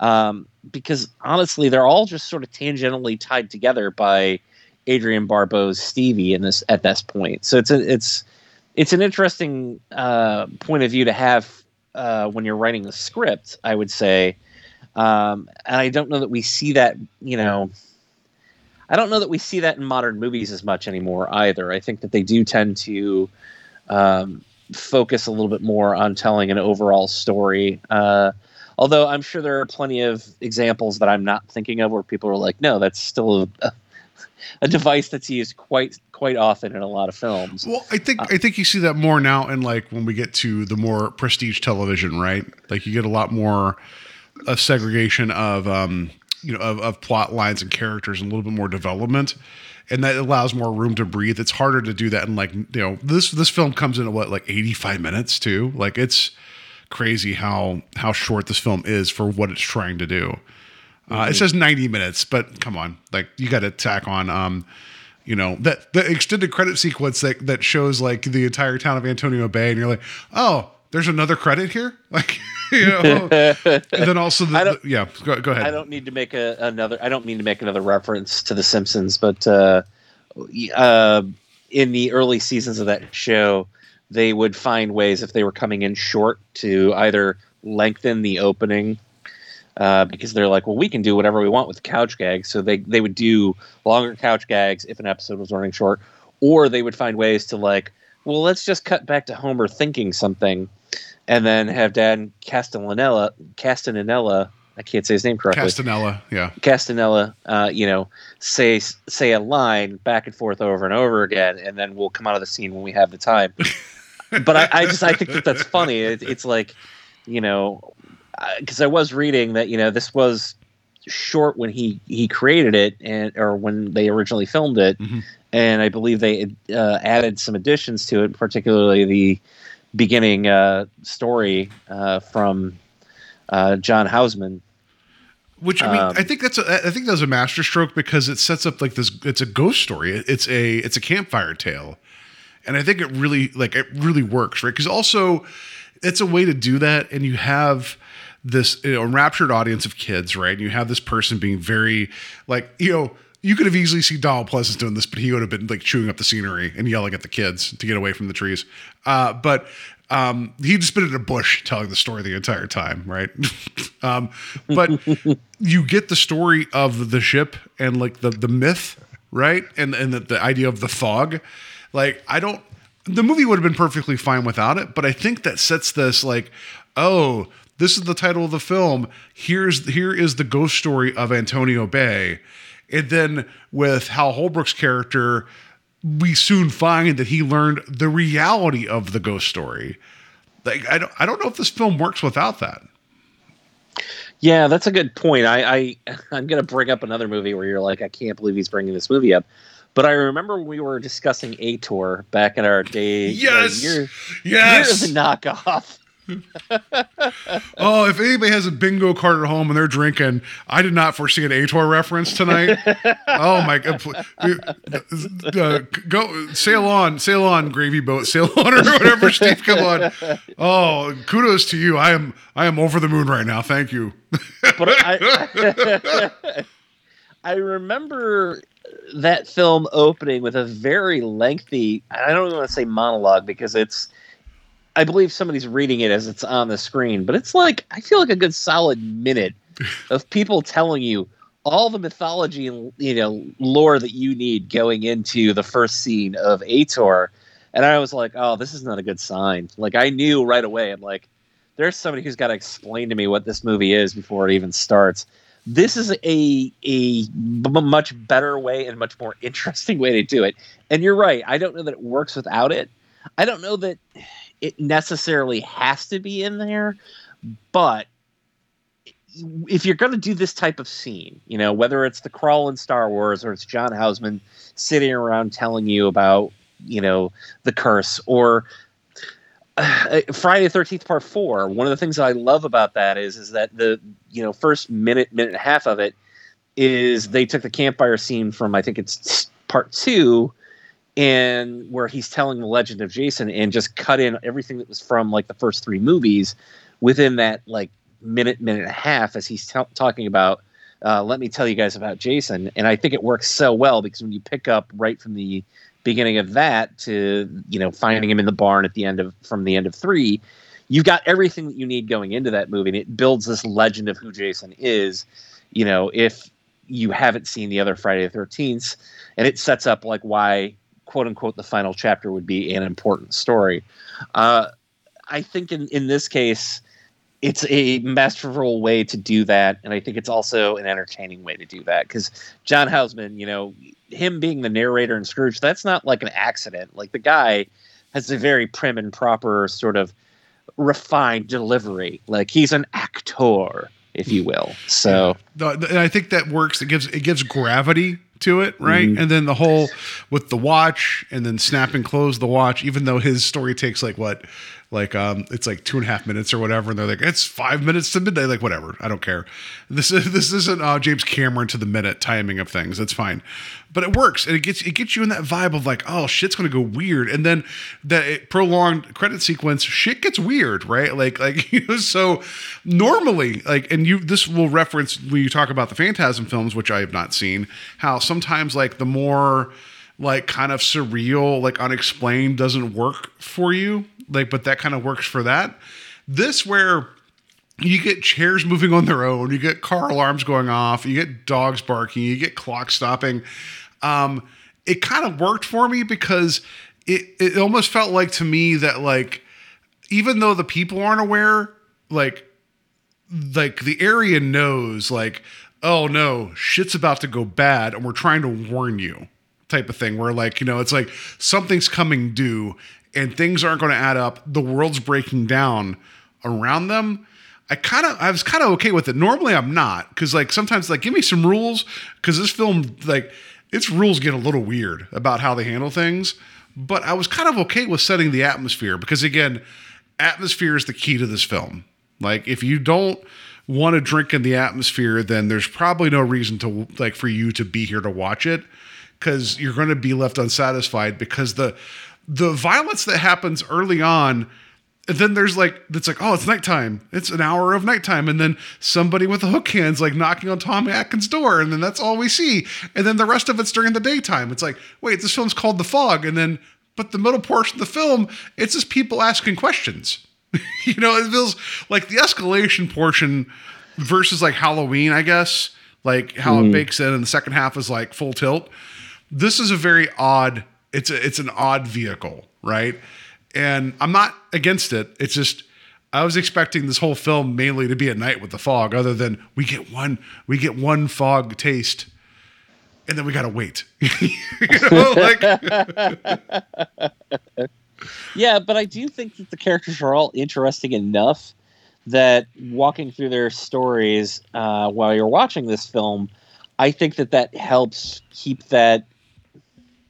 And I, I, I don't know that I say that this is a slow burn, but I, I do feel like you're invested enough in the the individual characters and their stories Mhm. that you're not like, man, when's this fog going to show up? Like, I want more of it. You know what I mean? Like, it's not something that you're like on the edge of your she- seat, like, oh, when's that fog going to show up? I mean, I will say, you know, and it, it hits me every time that I watch this. I'm like, we really don't cut back to Father Malone. Uh, is it Father Malone? Hal Hallmark's character yeah. for quite a bit.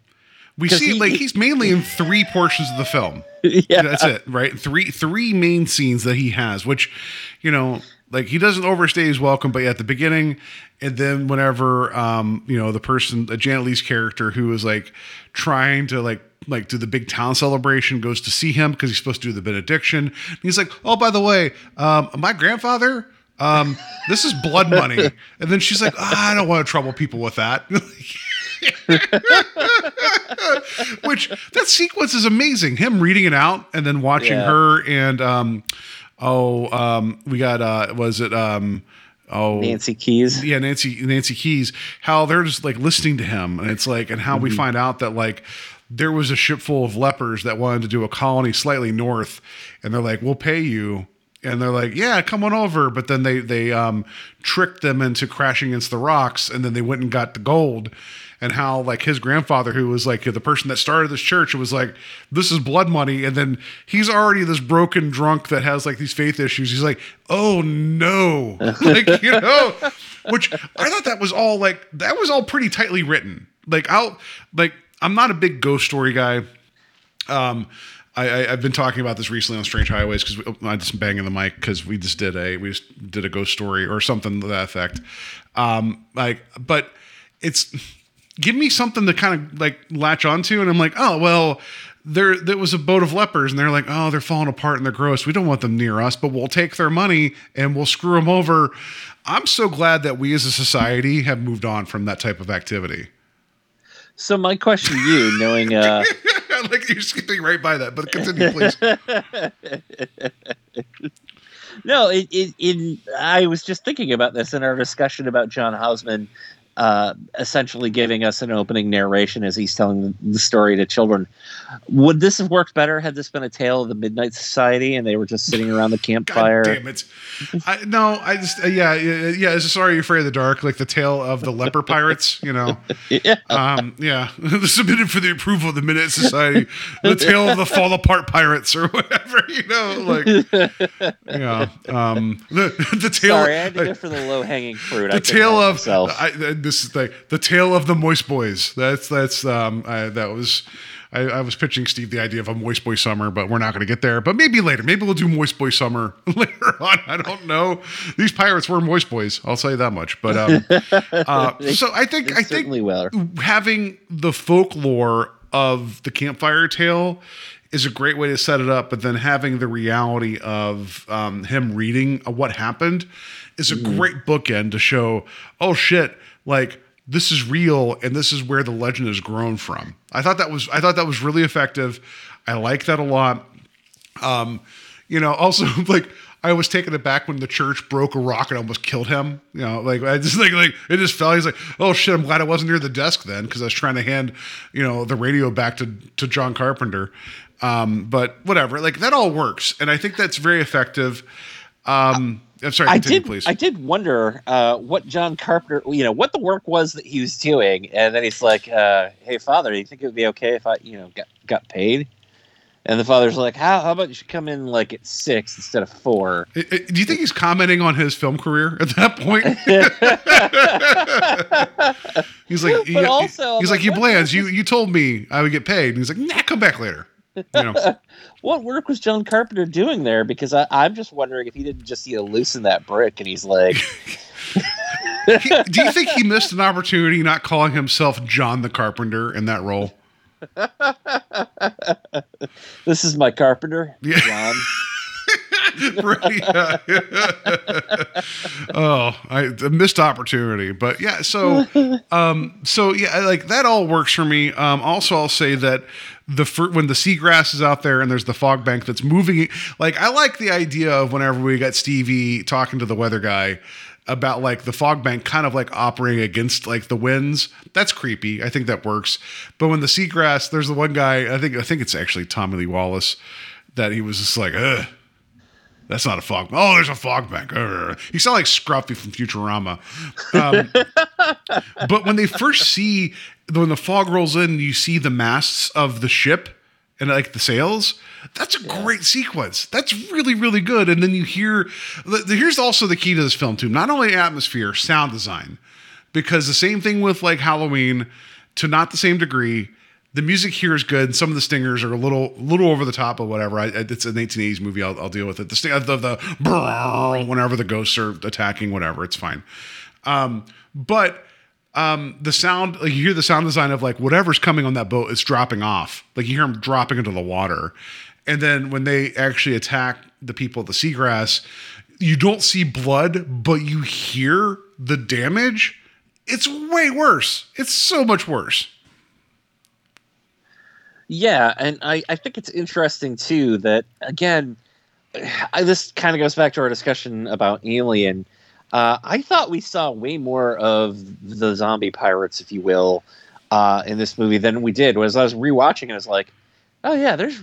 I mean, yeah, you see them, but they're always in shadow, or you're just basically seeing the red of their eye, or whatever. Like you're not seeing them until probably closer to the end. Um, and I was kind of surprised by that because I'm like, oh, I, I remember walking away from this movie, and again, it's not something that I, you know, have fond memories of that I watched as a kid or anything like that. This is something that I've only seen within the last 15 years uh, as a first time watch. And I'm like, ah, you know, I just I felt like I saw way more of them than I did in this movie. Well, and even and I think that that's super effective. Yeah, and even their presence, like you really don't get a good look at what they look like ever. Yeah. And it's like I think that works. Like I mean, you get the bit later on when Stevie is on top of the top of the lighthouse and she pull, she attacks one of them and pulls away part of the face.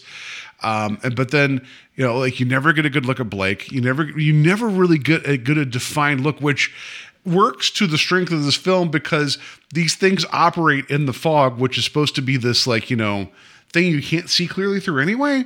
So I'm fine with that. I think that's pretty great. I think it's a, I think it's a bold choice, but it's also kind of like we're going to let your brain fill up the terror, right? And I think that works a good deal. Um, so I did like that. It was not that I mean, not that I needed to see full on ghost pirates, but like you know, if if you don't have the budget, which this whole film cost one million dollars at the time, that was low even then. You know, think of Yeah. like you know, um, you know, then you you you use uh, your brain and the atmosphere to get the terror across, and I think Carpenter and company did a really good job of that. Yeah, I mean, if you're thinking about budgets, you know, Halloween is three hundred thousand. This is a million. I, if you look at the scope of this film compared to Halloween, you know, I, there are things that Carpenter does within Halloween that make you go, "Oh yeah, this is clearly a low lower budget film." You know, there's a lot of staying within one location. There's a lot of uh, you know, minimal characters. Like there's a whole town and there's a whole ensemble of characters in this. They're uh, it, it I don't want to say like, oh, it's triple the budget, but when you're you're tripling a budget of something that's not that big of a budget in the first place, tripling it still isn't a lot of money to make your next movie off of. Yeah. So, you know, especially one that's as uh, you know, ambitious, I will say, is this. Um, Well, and that's the other thing that I'll say. You know, we talked about that with, you know, Carpenter with Assault on Precinct 13 trying to punch above his weight. I feel like that's definitely the story of, you know, Halloween and this. Well, and also we talked about his production style and shooting on like you know higher class film and editing and sound design because he always wanted things to look good, which you just mentioned it does. You know, like Yeah. for what like so just because it's low budget, that doesn't mean you can't put like every bit of it on the screen. Which I mean, you know, some of the fog effects, like some of like the the later stuff, is a little a little weird, but. It, it is what it is. Like, you, like I, I get it. So that's I'll, I'll mention this here too. Is this will like as we move along here.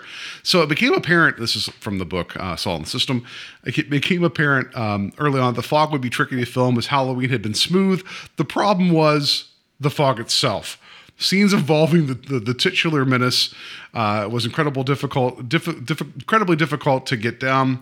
The smoke machines would pump out the requisite amount of fog light ambience, but there was no control controlling its movements. A good deal of the film was shot on location in Point Reyes, and the weather didn't always cooperate. A sudden gust or change of the wind direction would wreak havoc uh, with the fog, and scenes would take forever to get up and get going again as they waited for the smoke to disperse before starting over. Uh, even so, Dean Cundey, um, who we need to always talk about here because he's done amazing stuff. Because I think he did that for Halloween too. Um, Use of backlighting effects help to create the appropriately eerie ambiance. So that's the other thing too. This film actually looks like when it's a nighttime, it looks like night. That you know, it's it's it's not always easy to get that right where you get like that pitch black, like ar- like around the edges, like sometimes, and it's like that looks good. Like there's the bit whenever you get um, Atkins and um, um, Jamie Lee Curtis driving around, right, trying to like listen to the radio and everything. It looks like it's the middle of the night. Like it looks pitch black out, and it works really, really well. I don't know if you know this. It's a little known fact that 25% of all of the smoke effects uh, in this movie came from John Carpenter smoking cigarettes. the original the original title of the film was He Fog, right? They just the to it. there is a shot in the movie too that I want to mention. It's not like a special effects shot or anything like that. It's just a shot that I, I thought was really cool. I guess I, I'm a sucker for anytime you do something with a mirror. Um, I don't know why that is because I'm always like, I can't see the camera, or oh, that's an interesting shot. But when Jamie Lee Curtis is running up to Tom Atkins' truck, y- you see his mirror and you see her face like coming towards the, the Mhm. mirror. And I was just like, oh man, that's a really cool shot because it's, you know, it, it's there. I don't want to say it's, you know, superfluous, but it's, it's not like it's there because it's a storytelling beat. It's just an, a choice that he's making that I'm like, oh, this makes it a little bit more artistic or Dynamic, uh, yeah. dynamic, yeah. And I'm like, God, that's such a cool choice. I really like that he, you know, he he chose to do something like that in a shot that a lot of directors would just be like, wow, just take it from the side where she's getting into the truck, you know. No, that works. I- You're right. Um, and and again, look, I've never picked up a hitchhiker, but I can guarantee you, if I did, I've never passed a hitchhiker that looks like Jamie Lee Curtis. So um, I'll just say that certainly uh, might be where uh, this uh, delves a little too far into uh, being science fiction. But I was gonna say uh, not the not the ghost pirates. That you're No. cool with. You're like that's a real thing that happens sometimes. but like the, the the the the sexy hitchhiker that just has the casual sex. Yeah. yeah. Well, the, the, I, I will say too, Yeah. and I apologize. I no, please please I- continue. I really love her little conversation with uh, Tom Atkins, Nick Castle in in uh, the that first scene where they're in the car because they're having this sort of like, well, one he's drinking a beer, Yes. like as he's driving for Yeah. one, but also she's like, "Are you weird?" And he just kind of thinks about it for a second, and he's like, "Yeah, yeah, I'm weird." And she kind of looks at him, and you're expecting her to like be frightened. She's like, she's so relieved. She's like, "Oh, thank God."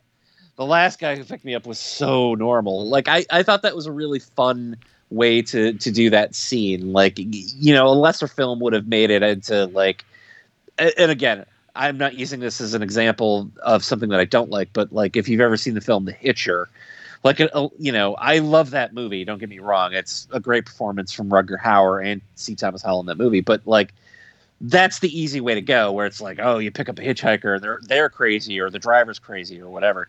Here it's literally like it's it's a break in attention and tells you a lot about who those two characters are. Uh, and i like I, I really like that scene. I think it's a fun little scene uh, at the beginning of the movie to establish those two. And admittedly the next scene that we cut to with them they're in bed so That's why my notes was like 30 minutes later, you know, 30 minutes in the film. It's like, all right, here we go. But again, that's credit to, I think also with Jamie Lee Curtis, I think she was trying to break type. I mean, she's in another Carpenter horror film, right? But she's not Laurie, right? And she is like hitchhiking, she's doing art. And it's almost like whenever he like later on he was like, "Oh, aren't you heading away?" So she's like, "I can hang around for a bit."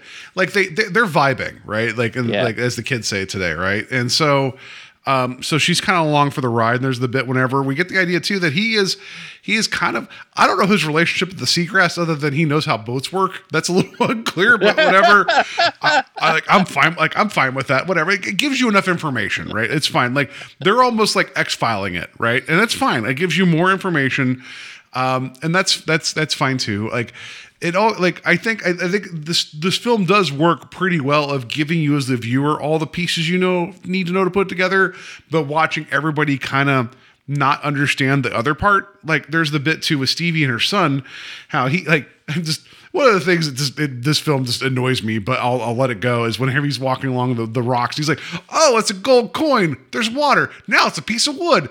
And then he's like, he's he's telling everybody like that's like that's how science works. I'm like, all right, kid. He's like, yeah, it was a gold thing, and now it's a piece of wood. It's like that just, and everyone's like, okay, kid, shut up. And it's like he's showing this piece of wood, right, from whatever it was, the the boat, the something something Dane, the Dane Cook, the SS Dane Cook, or whatever the name of the ship was. But it's like that was a little weird, but at the same time, I get like it's a film with ghost pirates, so like how how much reality do I need in here? So I'll let it go. But like how Stevie brought that with her to the lighthouse, um, it- it's a very effective scene when she's sitting on top of the cart rack, which I have problems with because I'm like, you like seeing all the water that came out of that piece of wood. I'm like, well, you've ruined all your commercials uh, for your radio station. That's how she would do that. Was they were all eight? They look like eight tracks. That's she would use those to you know switch between jazz records no one was listening to. Um, and it got ruined. Um, I, I, have my personal uh, gripes about how that whole thing worked out in terms of the destruction of radio equipment, but the scene where the, the driftwood switches from the name of the boat to the six must die. This film was made in 1980. That feels like a very much like an earlier, like late 60s or mid 70s type of like, oh shit, this is weird now. And I was kind of on board with it. I'm not normally like that though. I, I thought that worked for me, the thing that that stuck in my head was is that uh, you know when the fog rolls in and things start going south, uh, she decides to stay on the air and she's like apologizing to her son. Yeah. But she's calling out to everybody like, "Please go find him. Stevie needs yeah. help." Or not Stevie, she's Stevie. I'm I apologize. Stevie Junior, whatever. Yeah, yeah. yeah. Uh, you know, please help him. He needs help, and I'm not there to protect him you know, I'm like, well, maybe leave the radio station. Like, you're not reaching anybody. Like, the the four listeners you have, are, are, you know, have already called into your station. Like, no one else is really. Yeah, the weatherman's dead, and yeah. then you, you don't even know that uh, you know um, Atkins and a side piece are running around trying to be good about things, right? So, I, I um, will say yeah. there's a funny line too, uh, where the, the the guys on the boat are listening to her at the beginning. yeah and the one guy's like, "Oh boy, I'd like to meet her," and the other guy's like, "Yeah, I saw her at the market the other day. You would like to meet her." yeah, it's like I heard she had a kid. He's like, "Oh," it's like, "But aren't you married?" He's like, "Well, not happily." Like whatever it was, it was so, yeah, it was it was funny. But yeah, I I also have some uh, some bones to pick about her uh, her radio stuff where it's like you're breaking in every three to six minutes to talk you don't do that. You play music and that's it. And then later on, when she got the, the the the, generator going up, and she's like just shouting to whoever will listen, like, "Here's my home address. Save my son from fog." You know, there's people that are just listening. Are like, I what is she? Something's wrong. you know what I mean? Like it's like. Ah, you know, I'm good. I'm gonna switch over to the Padres game or whatever was going on. You know, like, well, I, there's also yeah. only one police officer in the town. Oh, Jesus He's Christ. at the big gala. Yeah, the big gala that's happening at midnight. Like, did yeah. that also like just? That was weird, uh, and also like I, I, will give credit though to Janet Leigh's character that she was distressed because she's trying to get everything done, and then when she found out the truth of what was going on with like the town basically being built on blood money, she was kind of like alarmed by it, but you didn't get the vibe of like, oh, well, they don't need to know. It was more like, let's just get this done and we'll figure it out later, which I think is a little different situation now versus what we're dealing with now, where it's like, oh, this is history. Shh. No one needs to be bothered by that. It's almost, she's like, yeah, that's a problem, but I already have a statue and candles. Can we get this done tonight? I'm tired. Yeah, there. It, it's sort of like the mayor in in Batman '89, who's just like, I don't care what it costs. We're gonna we're gonna have this festival. I don't care if some crazy maniac shows up and tries to poison the entire city. Yeah, I mean, maybe maybe we should stop this. nah, it's fine. I just want to get it over with.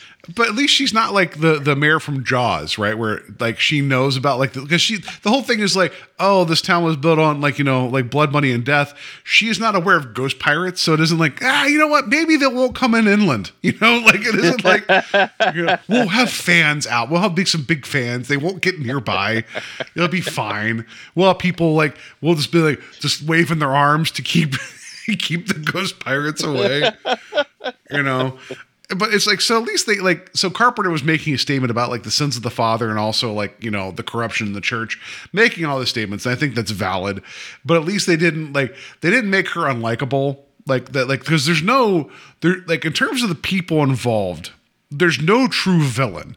We don't have the person selling out somebody else. We don't have you know what i mean? Like we don't have like we don't we don't have the priest like closing the doors on everybody. Like everybody's generally being like what is going on? Why are there ghost pirates? Can we live? You know like so because the, the ghost pirates are the bad guys right? Supposedly because they were done wrong. We don't have a true like we don't have a burke character here which is kind of refreshing. Although, uh, you know, maybe this movie did need, you know, Paul Reiser just to show up and he's trying to convince everybody that no, go into the fog. It's good. Yeah. Yeah, good. It's just open, open your walk into the pores and your throat and your intestines, you know, whatever. um, you know, um, Antonio Bay, Botany Bay needs to be open for the, the anniversary. Which I mean, if this was like maybe done a couple years later, maybe they would have incorporated that. So that's kind of refreshing that like you you're not like you're you're um you're like upset that people are making dumb decisions because it is a horror film. Because like what was it? Um uh the the the um, the babysitter for the son. How she's like, oh, we're on a house that's full of windows. I'm just gonna go outside and see what's going on. Just you're good. Like you you're worried enough to send the the boy to his bedroom. You're just gonna walk out in the middle of that. All right, well, good luck. You know, like whatever. like what are you gonna do? What are you gonna do? Offer him like you know like a tea and a cookie? Like I just don't think you're gonna do much there, lady. You know, so. Well, um, she doesn't. no, she doesn't. um, yeah. So uh, that all works for me. I think Hal Holbrook's character could have easily turned into a shitheel, but his guilt, like you could tell that he honestly cares, right? And he also feels like he's failed. He also kind of feels like he's lost his faith, like you know, along the way, and then also find out his faith is built upon what his father and grandfather told him only to find out that this town was built on death, right? And Yeah. betraying. Um, so I thought that was interesting. And then him realizing, like, oh, like I'm the sixth conspirator, which that that's all a little fuzzy about like the six people, whatever. I don't like it's fine. It's not my favorite part of the movie because they don't really draw a clear line with that. But with him trying to sacrifice himself and then him finding that gold cross and him carrying it into you know into uh, the main area there the sanctuary uh, whatever you call it the I, I used to know church terms i don't care anymore but him carrying the cross in there into like the the rectory is that i don't know what the the, the church area um you know the buffet area i don't know what that means um with that like him being burned by carrying that large gold cross which was was minted or like smelted out of the gold that was ill begotten, and him trying to offer that up as like you know like here's your gold, Blake, take me too. Like we're gonna see this kind of recurring, like repentant, broken person of faith. I mean, especially like even like um Prince of Darkness, right? Like we're gonna run into this a lot where we have faith only goes so far and then you know shit goes sideways. I think the, I think his character was interesting in this. Yeah, and that's interesting that you bring up, and I, I don't want to, you know, I don't want to talk too much about um, specifically uh, Prince of Darkness because we are going to cover it in an episode, but um, the two of them, the two films do have a very similar creepy feel, although Prince of Darkness, in my opinion, feels much more and I, I hate to have I hate to use this word for a movie that's probably 35 years old at this point, but uh, it feels a little bit more modern, at least in terms of its storytelling than this I thought you were going to say elevated and this piss off after. yes. Prince of Darkness is elevated horror. No, um, Especially the way Alice Cooper gets impaled by the bike. We'll talk about that when we get there.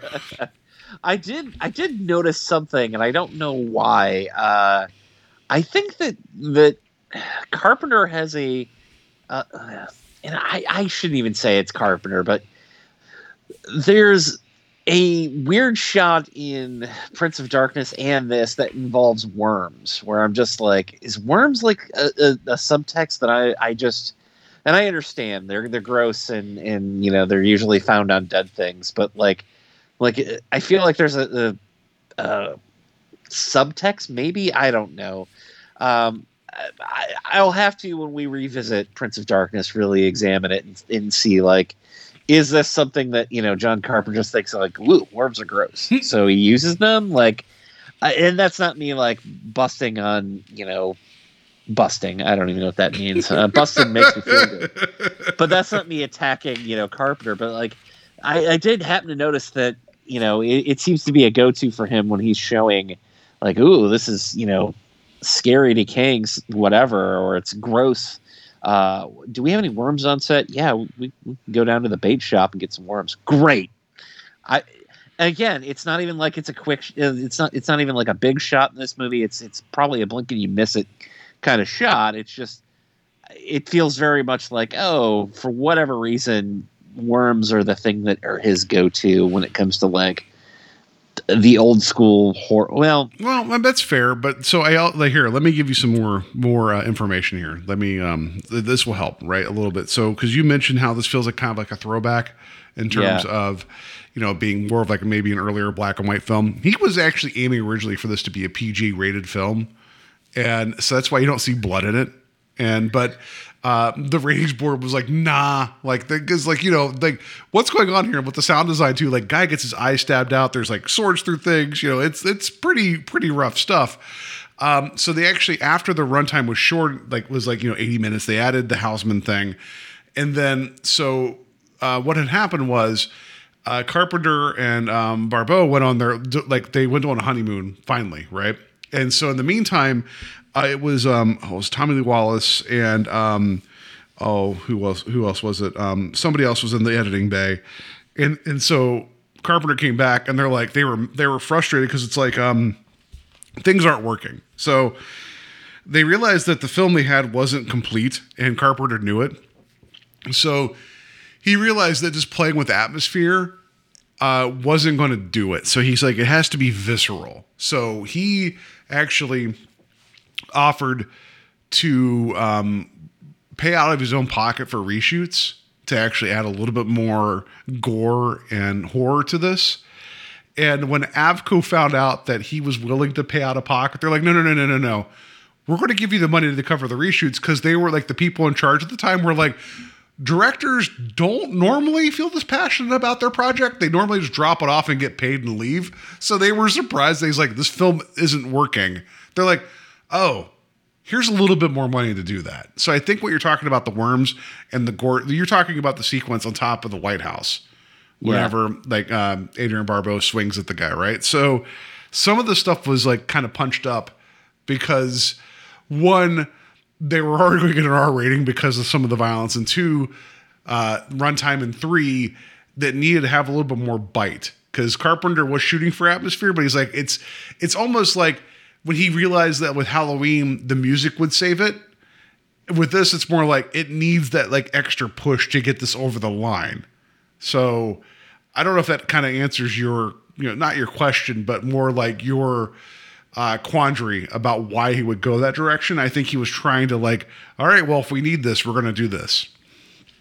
Yeah, it, it's funny to me how many, and I and it shouldn't because I'm the first person who's like, well, you know, I, I'm more than willing to uh, spend more money to try and reach an audience, uh, you know, with my comic stuff. So it shouldn't surprise me. But you know, I, that seems to be a common theme with directors, particularly this time period, where they're like, you know what, if I have to pay to get this done, I will. Um, you know, I, and I, I don't want to turn this into again a Star Wars show, but you know, George Lucas, you know, he to finish Star Wars, he was like, here, you guys can have, you know, all this stuff back. You know, all I'm going to ask for is, is you know, the licensing, the thing that they thought, you know, wasn't going to pay off, they gave him, and it was the thing that that really like took off when he was like, I get all the rights to the toys and everything, and then that made him, you know, crazy, crazy money hmm. to go on and make the sequels. And I, I feel like it, it's a common theme I keep hearing with, uh, and I apologize that I can't think of another uh, source other than um, George Lucas uh, uh, during this conversation, but I feel like I have heard quite a few people. Uh, you know, offer up to you know spend out of pocket to finish shots or, you know, um, finish a project because the people behind it are unwilling to pony up the extra money. Yeah, so in this case, this actually the small, uh, smaller company that was better than what he had worked with was like, oh shit, if you believe in this, then we need to believe in this too. And they said that it only equated to like maybe a ten percent difference in the actual outcome, but it tightened up everything. So, so that was good, right? Um, and so then here's a quote too. I want to throw this out here because just tying back to something we said earlier. Well, one, I mentioned this earlier. Um, like Carpenter went to Barbeau and he's like, I, I don't know if I should keep making movies because he's like, this was like I made the movie, we went away, I thought it was complete, like meaning we shot everything. So this whole thing of like coming back and everybody's like, this isn't right. It really put a lot of doubt in him. And she and she was like, well, I'll support you either way. And for him to go out of pocket and Avco being like, we're going to absorb the cost, reaffirmed his like his faith in the process. Which I'm sure when we get later, that's going to get a little touchy, right? But so good for this. Here's the quote though. Um, he's like, I just came to the point on the fog when I said they're, they they've seen Alien, Halloween, Phantasm, and a lot of other movies. If my film is going to be viable in the marketplace, it's got to uh, compete with those. He's talking about being visceral.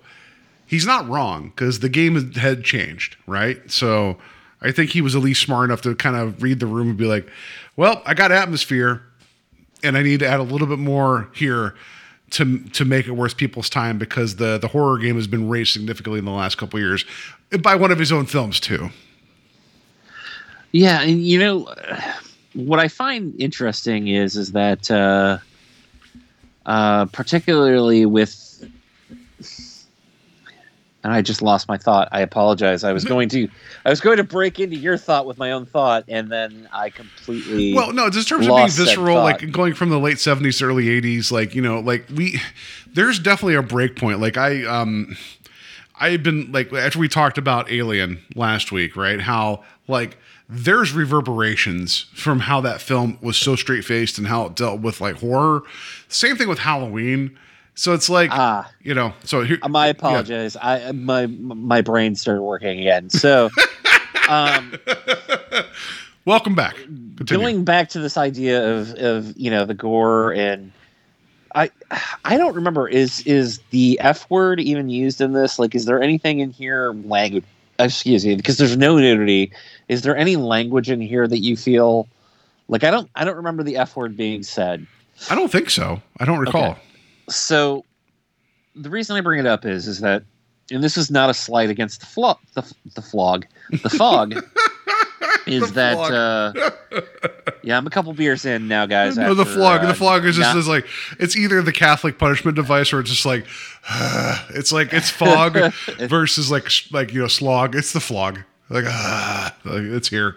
All right. yeah continue. after not having had dinner and i'm a few beers in now i'm getting a little sloppy but uh, my apologies A guys little, a little sloggy. Yeah. Continue, please. this is like the 80th time I've apologized this episode, but um, so I remember this is I don't know 10, 15 years ago. I, I had picked up uh, the, the original Poltergeist um, on DVD, and I hadn't seen it in a very long time. I started watching it, and there were things in it, and I'm like, how did this get a PG rating? Like, I'm like, I can't believe this movie wasn't R rated. Like, it starts off with uh, the parents smoking weed in bed, uh, which was something that you didn't really see in movies back then.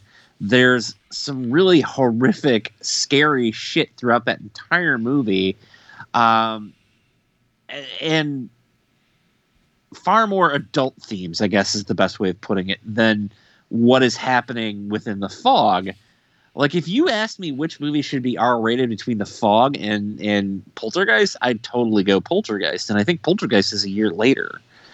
So, I, it's just it's interesting to me thinking about that and going, oh yeah, you know this film, it had an R rating, and yes, there's some gore in it, but you know, the there are things in The Walking Dead, you know, uh, which is a television show. Uh, I say it like people don't know that it's a television show. Wait, but I mean, it's you know, it's something that's aired on a quote unquote broadcast network, I guess, even though it's cable. You know, at this point, that people just will watch and accept. And there are things that are just far more grotesque than what's in the fog. And I understand on comparison comparing a movie from 40 years ago to a um, you know television series of the last 10 years but still it, it's surprising to me that that you know maybe it's not a PG thir- maybe it's not a PG movie and PG thirteen doesn't exist yet, but it's not like the fog is a hard R movie. Like it feels, in going back to that whole thing I was saying about feeling like a, you know, it's calling back to a previous age of, of film or story. Um, I don't know. I'm just, I'm just kind of surprised that you know they had to fight to even not fight, but they had to you know, consider about whether it was going to be an R-rated or a PG movie. I don't think this movie today would be an R-rated film. I'll put it that That's way. fair. I, but I think that Carpenter was aiming for PG just because he just wanted the atmosphere, right, and more the dread, the creeping dread. And then he realized, like, well, that's all well and good, but I need to actually, like, you know, do a little bit more. So I like, I, I don't disagree with that.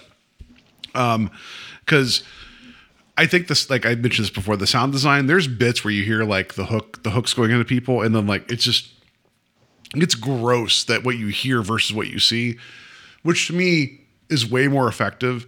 And also that original attack on the seagrass where they're all getting skewered and turned around is very abrupt, um, and it works because it sets the stage for oh, this fog, this fog's going to mess you up, you know, like, and, um, I, I think it works really well. Uh, but I, I agree with you. I think it would be PG now, um, in terms of what we see. Um, maybe PG 13 just because it's people getting killed and also casual sex because how dare that be shown on a screen? But, um, But there's not even actually. It's implied sex. They're just in bed together. Maybe they were reading comics. yeah, it's like, time. oh, can I show you my artwork? Yeah, I, I feel more comfortable with my shirt off. Yeah, okay, that's cool. Whatever, it's fine. I mean, Well, that's how Steve and I hang out. He's like, let me show you my new page. I'm like, yeah, I gotta take my shirt off. You know, that's fine. it's how I feel comfortable. No, um, so um, I do have some other notes about the film. Uh, do you have? Is there any other points that you want to get into? Because I have, I have a couple, I have a couple contrarian points that like it's just me nitpicking because that's what I do. Like I just want to, I want to mention just like one or two things. No, I mean uh, the last thing that I'll say about the film, I guess, is, is that I do love the fact that it ends with like, oh, it's a happy ending, and then, oh wait, no, it's not. Oh no, that that, that that ending's amazing. It's it's all it's the same thing. It's not this. It's not exactly the same as Halloween, but it's the whole thing of like uh, when Stevie's like, "Oh, this is all past." But it could happen again. Then, whenever you know we get the the Reverend coming out and being like, "Why wasn't I taken?" Then Blake's all you get, "Oh yeah, about that." Like it's it's a good like, you know, it's a good not fu ending, but more like, oh, we don't even know if Blake's actually satisfied and is going to come back in like hundred years or the next day. Like, You know, we don't know that, and I think that's a, I think that's a good for this type of fi- film. It wants to leave you uneven, and I- I, I think that's a I think it's a cool ending. yeah, I agree. I, I think that the ending is one of its strongest points. Yeah, I just earlier on, whenever all the things were going on in the town, I was like, why couldn't John Carpenter direct Maximum Overdrive? That'd have been funny to me. You know, I didn't have that exact same thought, but I did have a moment where I was like, did this movie just turn into Maximum Overdrive? so there you go. If only there was a truck full of watermelons crashing somewhere, that'd have been perfect. Um, so I, I want to mention that, and also I like it. Doesn't make any it doesn't make any goddamn sense when Stevie is like watching from her you know light lighthouse how the fog is like moving across the town because we don't really her vantage point is the water and like the shore and then she's like it's going here and it's turning here and it's doing this it's like i i I don't buy that. I do like that at least the people are reacting that they're like, oh shit, the fog is bad. Let's hightail it out of here. It made me, you keep mentioning The Simpsons, it made me think of the episode with the flu clouds where they're stopping at the four way stop. Like all the flu clouds are in the town. Like I also love that it's just in a box. Somebody opens a box and the the flu, flu comes out. But But go there- on. there's that there's that gag though of like there's so many flu clouds in Springfield that they're pulling up to four way stoplights and waiting and then like that's like that made me think of that the entire time. It's like it's taking a left. I'm like, watch out for the flu, you know, like um, but I did kind of like that weird um notion of like as long as you're not in the fog, you're okay because that's how they operate. I thought that was I thought that was kind of cool. I like that, but I just I don't buy for a second that Stevie is able to watch the entire like thing, right? I just that was like that was kind of bullshit. But you know, Adrienne Adrienne Barbeau, like she leans in, like it's it's it's it's an odd situation to put a character in, but I kind of like it. Like it's very much kind of like a Hitchcock like rear window thing of like you're watching things that you can't control and you believe that something's wrong going on. So I, I'm okay with that. It's just some of the dialogue's a little weird. Some of the like it's a little loosey goosey, whatever. Um, but yeah, I thought that was funny. Where it's like the flog, the, the flog, the fog can just like do like do a, like a hard like like uh, e brake and just brrr, and just turn right and just go where it was going. Um, yeah, whatever. I thought that was funny, but it was also kind of effective, and it gave a reason for everybody to go to the church, which that's where everything was going anyway. So it all kind of tied up in a nice little bow for that. So I was okay with that. Yeah, I I uh, I wasn't bothered by it, but uh, now that you brought up that Simpsons reference, I'm I'm a little disappointed in myself for not getting there first. But uh, you brought the uh, Simpsons multiple it's times, apropos. so yeah, Yeah. but uh, I was also thinking of that one Treehouse of uh, Terror, which we played the song at the end when we talked about it, where it was like the the fog that would come inside and turn you inside out. like and they do the kick line at the Yeah. end, you know. I'm like, oh, they're like, oh, that that fog came in that turns us inside out. It's like the weather stripping's all messed up or whatever. Yeah, yeah. The Simpsons did it later. All right, so. Um, so what we have here, I, it's, I have a couple other bits here. I want to like at least bridge the end of the like of the movie in terms of what happened, going into what we're going to get into next. So unless you have something else specifically you want to talk about. no, no, I'm All right. good. So Avco Embassy originally had the fog lined up for a release in Christmas of '79 because you know what makes you feel better about the holiday season than the fog. All right. So, but um, the the guy who was the company's president, uh, Robert uh, Rehme, decided to hold it back until February of 1980. So, which is a weird time to release a film. We find out now that it does better, but then I don't know. That's taking a chance. But it came out February 1st to very good business. Uh, but predictably, reviews were all over the map. All right. So here's a partial statement from uh, Roger Ebert who actually was very favorable about Halloween. Uh, the fog is encouraging all the same, but it contains um, uh, was another demonstration? Sorry, it, um, it contains another demonstration of Carpenter's considerable directing talents. He picked the wrong story, I think, but he directs it with flourish. This isn't a great movie, but it does show great promise from Carpenter. Um, I, I kind of that's I think that's kind of the how I land on this. Okay, so let me just verify uh, your response. You feel that uh, it's the wrong story, but uh, Carpenter still shines through. Is that correct? Well, I'm saying not necessarily the wrong story. I just think that even his own admission of going back and having to shoot a lot to kind of make it make sense, that for whatever reason, this um, uh, everybody was gung ho, but until you saw what you came out with and realized that there's something kind of lacking, I think I think that's fair in this. I'm not saying that it's not directed well. I'm not saying it's atmospheric as all get out because his his him and Debra Hill's storytelling and their shot selection and everything else and Dean Cundey's uh, cinematography like shines through and there's some really really great things here, right? Um, but it doesn't feel like it com- like not not complete, but there's something lacking. That I think I think that's fair. Okay, yeah, I can see that. So, all right. So I'm also additionally here just to kind of to, to wrap this up. Uh, the reviews may not have been all that enthusiastic, but this did nothing to turn audiences away. Uh, the Fog ended up uh, at number 33 for the 1980 box office uh, season. It pulled over 21 million against the um, initial investment of 1 million. Uh, it didn't duplicate the short term, um, short sort of long term business generated by Halloween, but it was more of an overnight uh, success.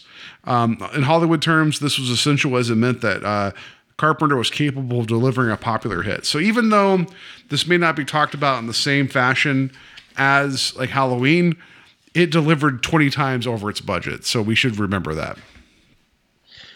Yeah, yeah. I I don't think anybody. Uh, it's famously known that the thing is sort of a financial uh, dud at the time.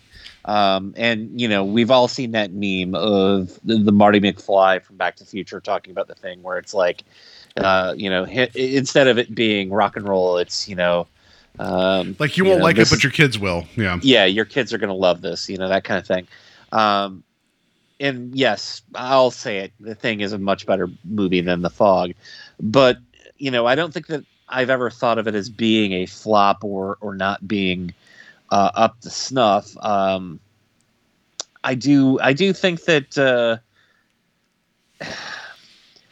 Okay, so before we started talking about this this evening, I had mentioned to Paul that I'd never seen the remake, and it, it was frightening to me to realize that the remake was 17 years ago now at this point, where I'm like, God, that movie was made 17 years ago. I thought it came out like 10 years ago. Um, it's weird to think that, you know, something like The Fog would even get a remake because it feels very much like it's so much of a Carpenter film and I guess maybe that probably goes for any of them. You could probably say the same thing about Halloween. You could probably say the same thing about. And I know that there hasn't been a remake of uh, Escape from New York or Big Trouble in Little China, but there has been talk of both of them being remade. It is one of those things where it's like, ah, I don't know that I, I feel like this can be done without Carpenter's hand. And in the Things case, it, it, technically, I, I've never seen the, what is it, 2011 version of the Yeah, thing. prequel. I've not Yeah, seen that. that. Um, but I've not heard good things, and I don't feel like it benefits from Carpenter's non-involvement. We'll put it that way. It's okay. It does nothing. It does nothing to change. It move the needle. You know, that's all I'll say about that. So, um, Yeah. yeah. It's just it's, it's it's an interesting you know that Carpenter has such a big career and such a big filmography that a movie that is as good as this is sort of a side note. We'll put it that way. No, that, I think that's fair. I think that this could be revisited. Like, I feel like um, with the right, like, I, I- made the joke about elevated horror, like to the chagrin of everybody listening, but I could easily see something with this whole like um, generational guilt and this kind of atmosphere.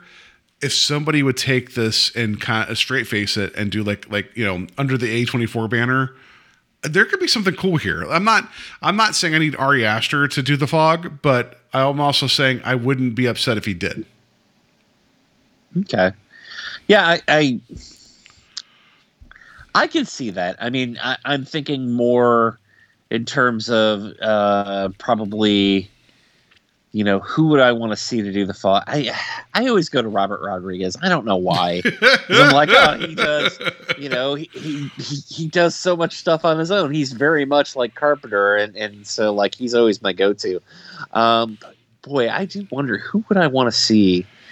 Uh, But I think you I think you also I think you mentioned the, the the the mist. I think that's probably the closest we're going to get to a good version of it. Not good, but and a different updated version of this, right? I Yeah. think um, the mist is amazing. Like that that film is a sledgehammer, and I love it. Um, yeah, that, that, I think that's um, and you you know. King King wouldn't have written that without the fog. You know that, right? Like you, Sure. like, you know, like you feel like that was like something in the back of his head. Um, yeah. So Oh, I do think, um, and I, I should mention this as well.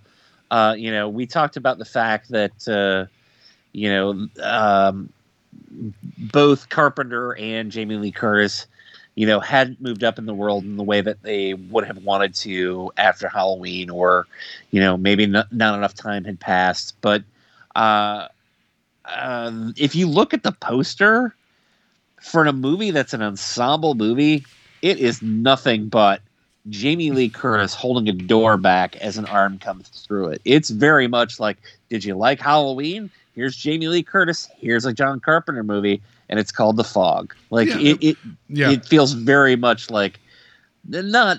And I'm not saying they're you know switching you know bait and switch kind of thing, but it's very much like oh, you know, these two aren't good enough to go out and do other things before this, or I should say other things, but like to. It, it's just funny that like the marketing very much seems like, do you like Jamie Lee Curtis? Do you like Halloween? Here's the fog. Yeah, no, I think that's fair, and I also think that um, uh, like we didn't get into this a whole lot. I'm, I don't want to open this uh, can of uh, worms or beer or whatever. Um, that it is like he did like the small town, like you, you're not safe there because Yeah. there might be somebody out there. It's like, oh yeah, but what if there's a sleepy community and like it's it's vapor. Like, how do you outrun that? Like, you know, like it's like the uh, maybe this should have been called the happening. Maybe that's what the show should have been called. Um, you know, it's like it I- does make me want to make a horror movie that's called The Vapors. The vapor, the vaping. It's just a bunch of dudes walking around, a bunch of assholes, right? Like, like look at this cool trick I can do, or whatever, you know. Um, so yeah, um, I, I'm gonna I'm gonna put this in the, the same kind of category. I mean, not this film necessarily, but Carpenter, where he is going to get um, kind of hamstrung as being like genre specific. Uh, much like how Hitchcock was always like he's a suspense director, where they're both pushing the the way films can be made and coming like and both are very much like they they um find ways to stretch the format. But because like you know other people are like oh that's just a scary movie. That can't be treated as cinema. Like i think that something like the fog where um, is it is it a perfect film? Not at all. Is it a little a little lacking? Absolutely. But is there a lot here to kind of be like, oh shit, he had some good ideas, and you can see how he built upon. We didn't even get into the score. Which listening to this, I heard like I heard um like hints or seeds of the Christine score later. Like there is a lot of that in this too. It's like you know he's growing as a filmmaker. There's good shit here, um, and you got to take um, the growing pains, right? Um, to get to the plateaus, and he he did realize at the time while making this that Halloween was going to kind of inadvertently be one of the things that kind of defined him. He he in his mind he was still trying to find that hit, and this was him trying to do something different. And I did like this. Did it hit the same highs for me as some of his other stuff? No, but I'm super glad I watched it because you know, one, I love the director. I love, I, you know, it's like I need to watch it, and you know, and two, it's like I see, I see what would blossom out of this later, and I'm glad that we've done this. I'm glad that um that you know we we dug into the fog. Ooh. I agree. Even though it's one that I had seen before, I was happy to revisit it, and it gave me a good reason to pick up the uh, Blu-ray from Scream Factory.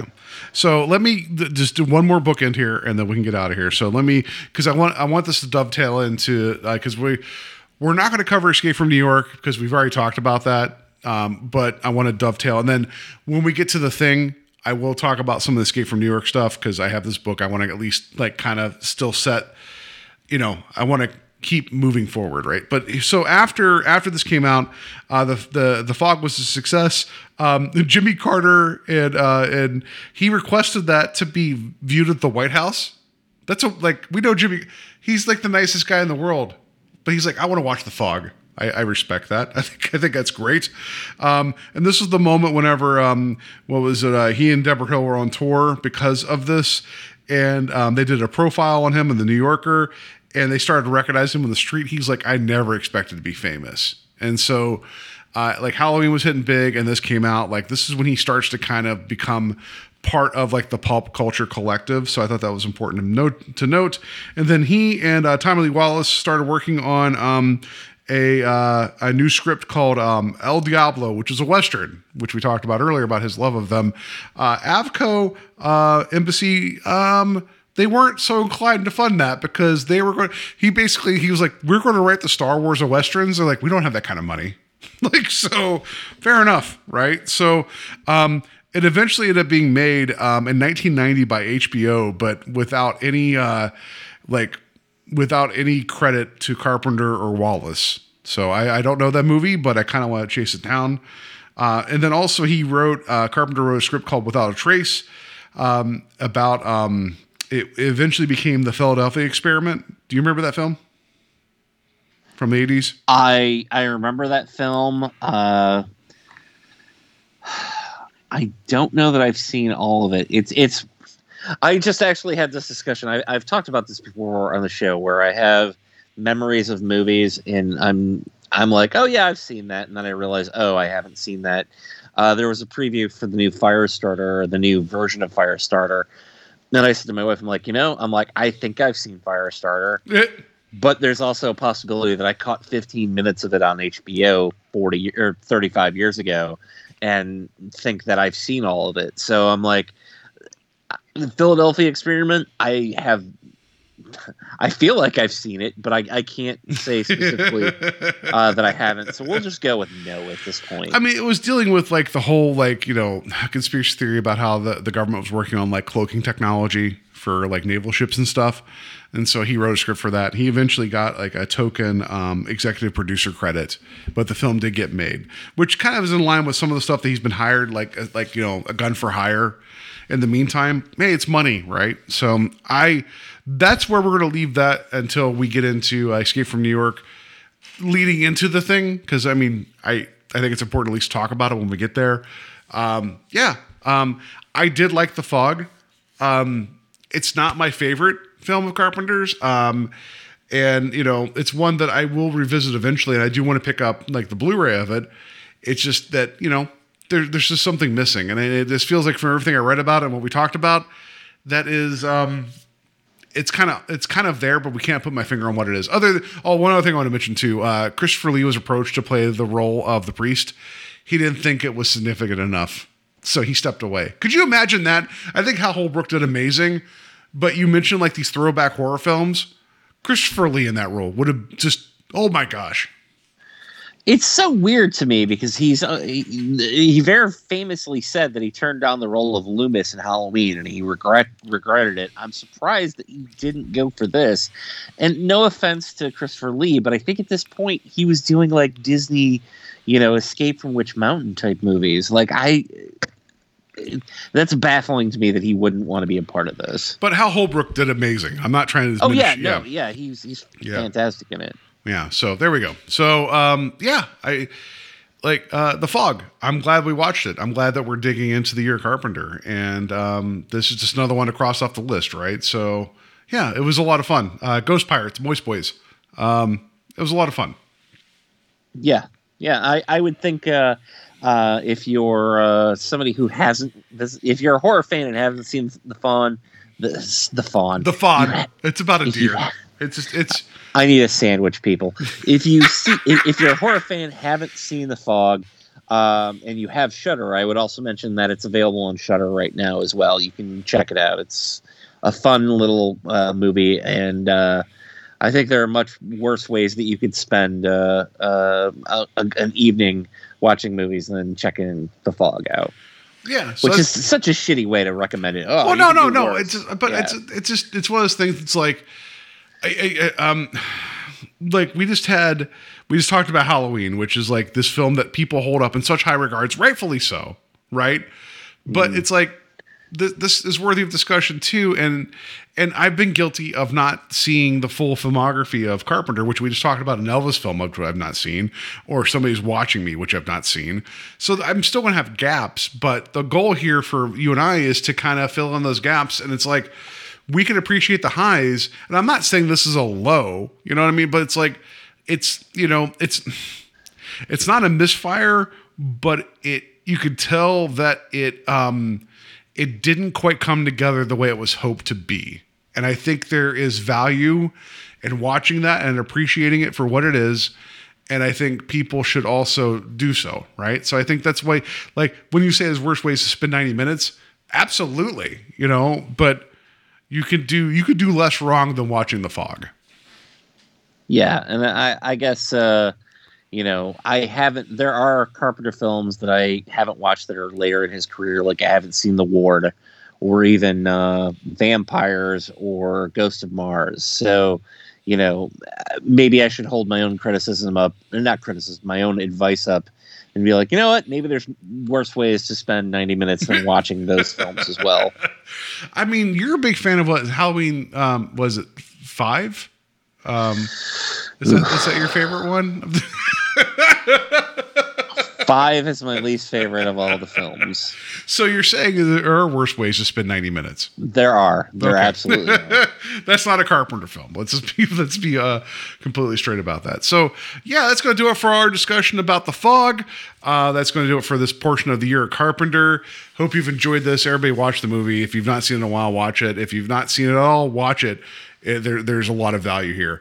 Uh, you guys can find us on Facebook and Invasion of the Podcast. Um, you know, we post things. Uh, we're we're bad old old men on social media. Um, but uh, you can also go uh, uh, email us directly at invadingpodcast.gmail.com. Wherever you find your podcast, rate and review us would be greatly appreciated. If you enjoy the conversation, and this is the big thing, everybody, uh, you know, this is the decoder ring drink your Ovaltine moment. Let other people know. Like the, the podcast space is so overcrowded now. Like every three seconds, somebody else is stepping in. If you enjoy this conversation and you know people listen to podcasts and they're like, you know what we need? A two to three hour podcast each week of two guys just getting drunk and being idiots. Do we have the show for you? You know, Hey, there's worse ways to spend two hours. or in some cases three. in some cases three, right? So, um, yeah, like uh, like just let people know. The more the merrier. It'd be great. And Steve, how can people find you? You guys can find me. Well, uh, let's let's let's start off big here. Uh, this weekend, actually, less than by the day that this is released, I will be at Fan Expo Cleveland. You can find me at the Huntington Convention Center, downtown Cleveland, all weekend long at Fan Expo Cleveland. Myself, uh, Kevin Smith, uh, Jason Mewes, Brian O'Halloran, Jeff Anderson, Ron Perlman, Katee Sackhoff, uh, Billy West. All those fine folks are going to be there as well. Um, I'm billing myself on top, of course. Uh, but you guys can come out and see me there. Um, and if you're there on a Sunday, you could also meet Mr. Paul Stedman. We can do the show live for you. We'll be sober, we think. Will we? Um, maybe. Um, but come on out and see us. Uh, we'll be there. Uh, and if you come out on Saturday, Ryan Cassandi will be there. My partner on the Saturday Slasher will have a table. You can buy a comic, you can buy some art. Uh, you can come by and just tell me why you think the fog is uh, an unspoken gem of Carpenter's filmography, and we can have a conversation. We'll be happy to. Um, or you can just come by and say hello. Uh, but, and buy uh, a comic and support. and the, buy a comic, Yes. yeah. I, I, like, But- I always like. I'm doing this thing. I mean, it'd be cool if you buy the thing. No, buy the thing. Buy the thing. buy, buy the thing. Uh, but I'll be there all three days this weekend uh, at uh, Fan Expo Cleveland. Uh, but if you want to find out more about that show, you can go to fanexpocleveland.com uh, and you can find out more about the Saturday Night Slasher by visiting SaturdayNightSlasher.com. There we go. So that's going to do it for us this week. Oh, by the way, oh, oh, here, wait one second. I gotta, I gotta interrupt. Um, there's some important things I need to mention here, Steve. I was, I mentioned this before start recording. Um, what, what, what I got to do here? What, what button I'm going to press? It is, is this one? It wasn't especially large, but it felt hard. Uh-oh. Extremely hard. So um, today, as of this recording, it is the seventh anniversary of the show. So there we go. Uh, seven years, seven listeners. Thanks everybody for listening. we appreciate that. Um, yeah, it's been it's been a long journey to get to seven, but we appreciate every one of you. And also, Steve, it is the fifth anniversary of the first time you came on the show solo. We talked about uh, Prometheus. Oh, hey. Look at that. Episode 101. Look at that. Look at that. It's been a while. It's been a little bit of a while. Yeah, there you go. Yeah, I, you know, if I remember correctly, I spent most of that episode talking about the fact that I don't need a YouTube video to tell me that I don't understand Prometheus. Uh, it's just, in fact, not a very good movie. Fair enough. I uh, agree go with back that. And, Yeah. and revisit that episode. I'm sure I have plenty of insightful things to offer about Prometheus. So go back and listen to that episode, guys. Yeah. So there we go. Happy uh, seven year anniversary for the show. Happy five year Steve anniversary. So there we go. Woo! Steve anniversary. I'm gonna start Steve-versary. using that. I um I owe you um some type of Kmart sandwich. I owe you something. I don't know where it's at. Um, I think it's funny that uh, you and I have hit our five year anniversary, and then I just had my wife for the first time on the other podcast I do, and we've been married five years. So I don't know. Like, I don't know. I don't know what that says about me. Anyway, so I always joke about my podcast husbands. So there we go. So uh, that's going to do it for us this week. Next week, after Steve and I uh, go to the Fan Expo, there is a documentary Steve has mentioned to me called SuperCon. It is available on Tubi. So it is a con- uh, it's a documentary about conventions. There will be ads, but I've not seen this. But but Steve makes a good point about like he's about to do a convention. I'm about to help him. Why not kind of dig into the whole like thing about it? I think that will be a fun uh, documentary and some um, interesting reactions to the weekend that majority he'll have and that I will partially have. Yeah, yeah, I, I think it'll be interesting because I, I that documentary looks at it from the, the position of the people who are actually throwing the convention. Which you know, you guys can hear me talk about you know my experiences as somebody who's tabling at a show, but we never really hear from the people who are actually throwing the show. And uh, I think it's a fascinating little documentary, um, and we'll talk about that next week. Uh, it's interesting to see the other side of, of the docu- uh, of the documentary, the interesting side of the convention scene. We'll put it that way. All right, so there we go. So that that's going to do it for us this week. Everybody, come out to Fan Expo if you're available. Uh, come meet Steve, uh, pay money for him, and then I don't know, maybe meet Michael Rooker or you know um, Ron Perlman if you have the extra money after you support Steve. We won't blame you for that. But you have to spend money at Steve's table first. So come out to do that. Support him and Ryan. Ryan. Ryan brings the, you know, he brings the sexiness. Steve brings the brains. I don't. That's. I'm sure you guys will debate that. Like, and I and I bring space filling. That's what I bring there. You've brought candy in the past. I have so brought candy that didn't do jack shit to whatever we were doing. Like I have, I have like, I have like a pound of Fun Dip left over from a party, so maybe I'll bring that to bribe people. I don't know. We'll We'll bump tell rails. it's cocaine. yeah, we'll bump fine. rails of Fun Dip. At the expo. yeah. So yeah, at any time, come, come visit Steve. And in the meantime, have a good week. Have a safe week. And um, I, I don't, I don't know. Um, it was it what was it? Don't have a gut buster. Is that what it was called? Um, Stomach buster. D- yeah, don't have a stomach buster and a coke because it's much like um, uh, pop rocks. It will kill you. Yeah, and uh, if you're gonna give a sword back to a zombie, maybe just use it to kill the zombie.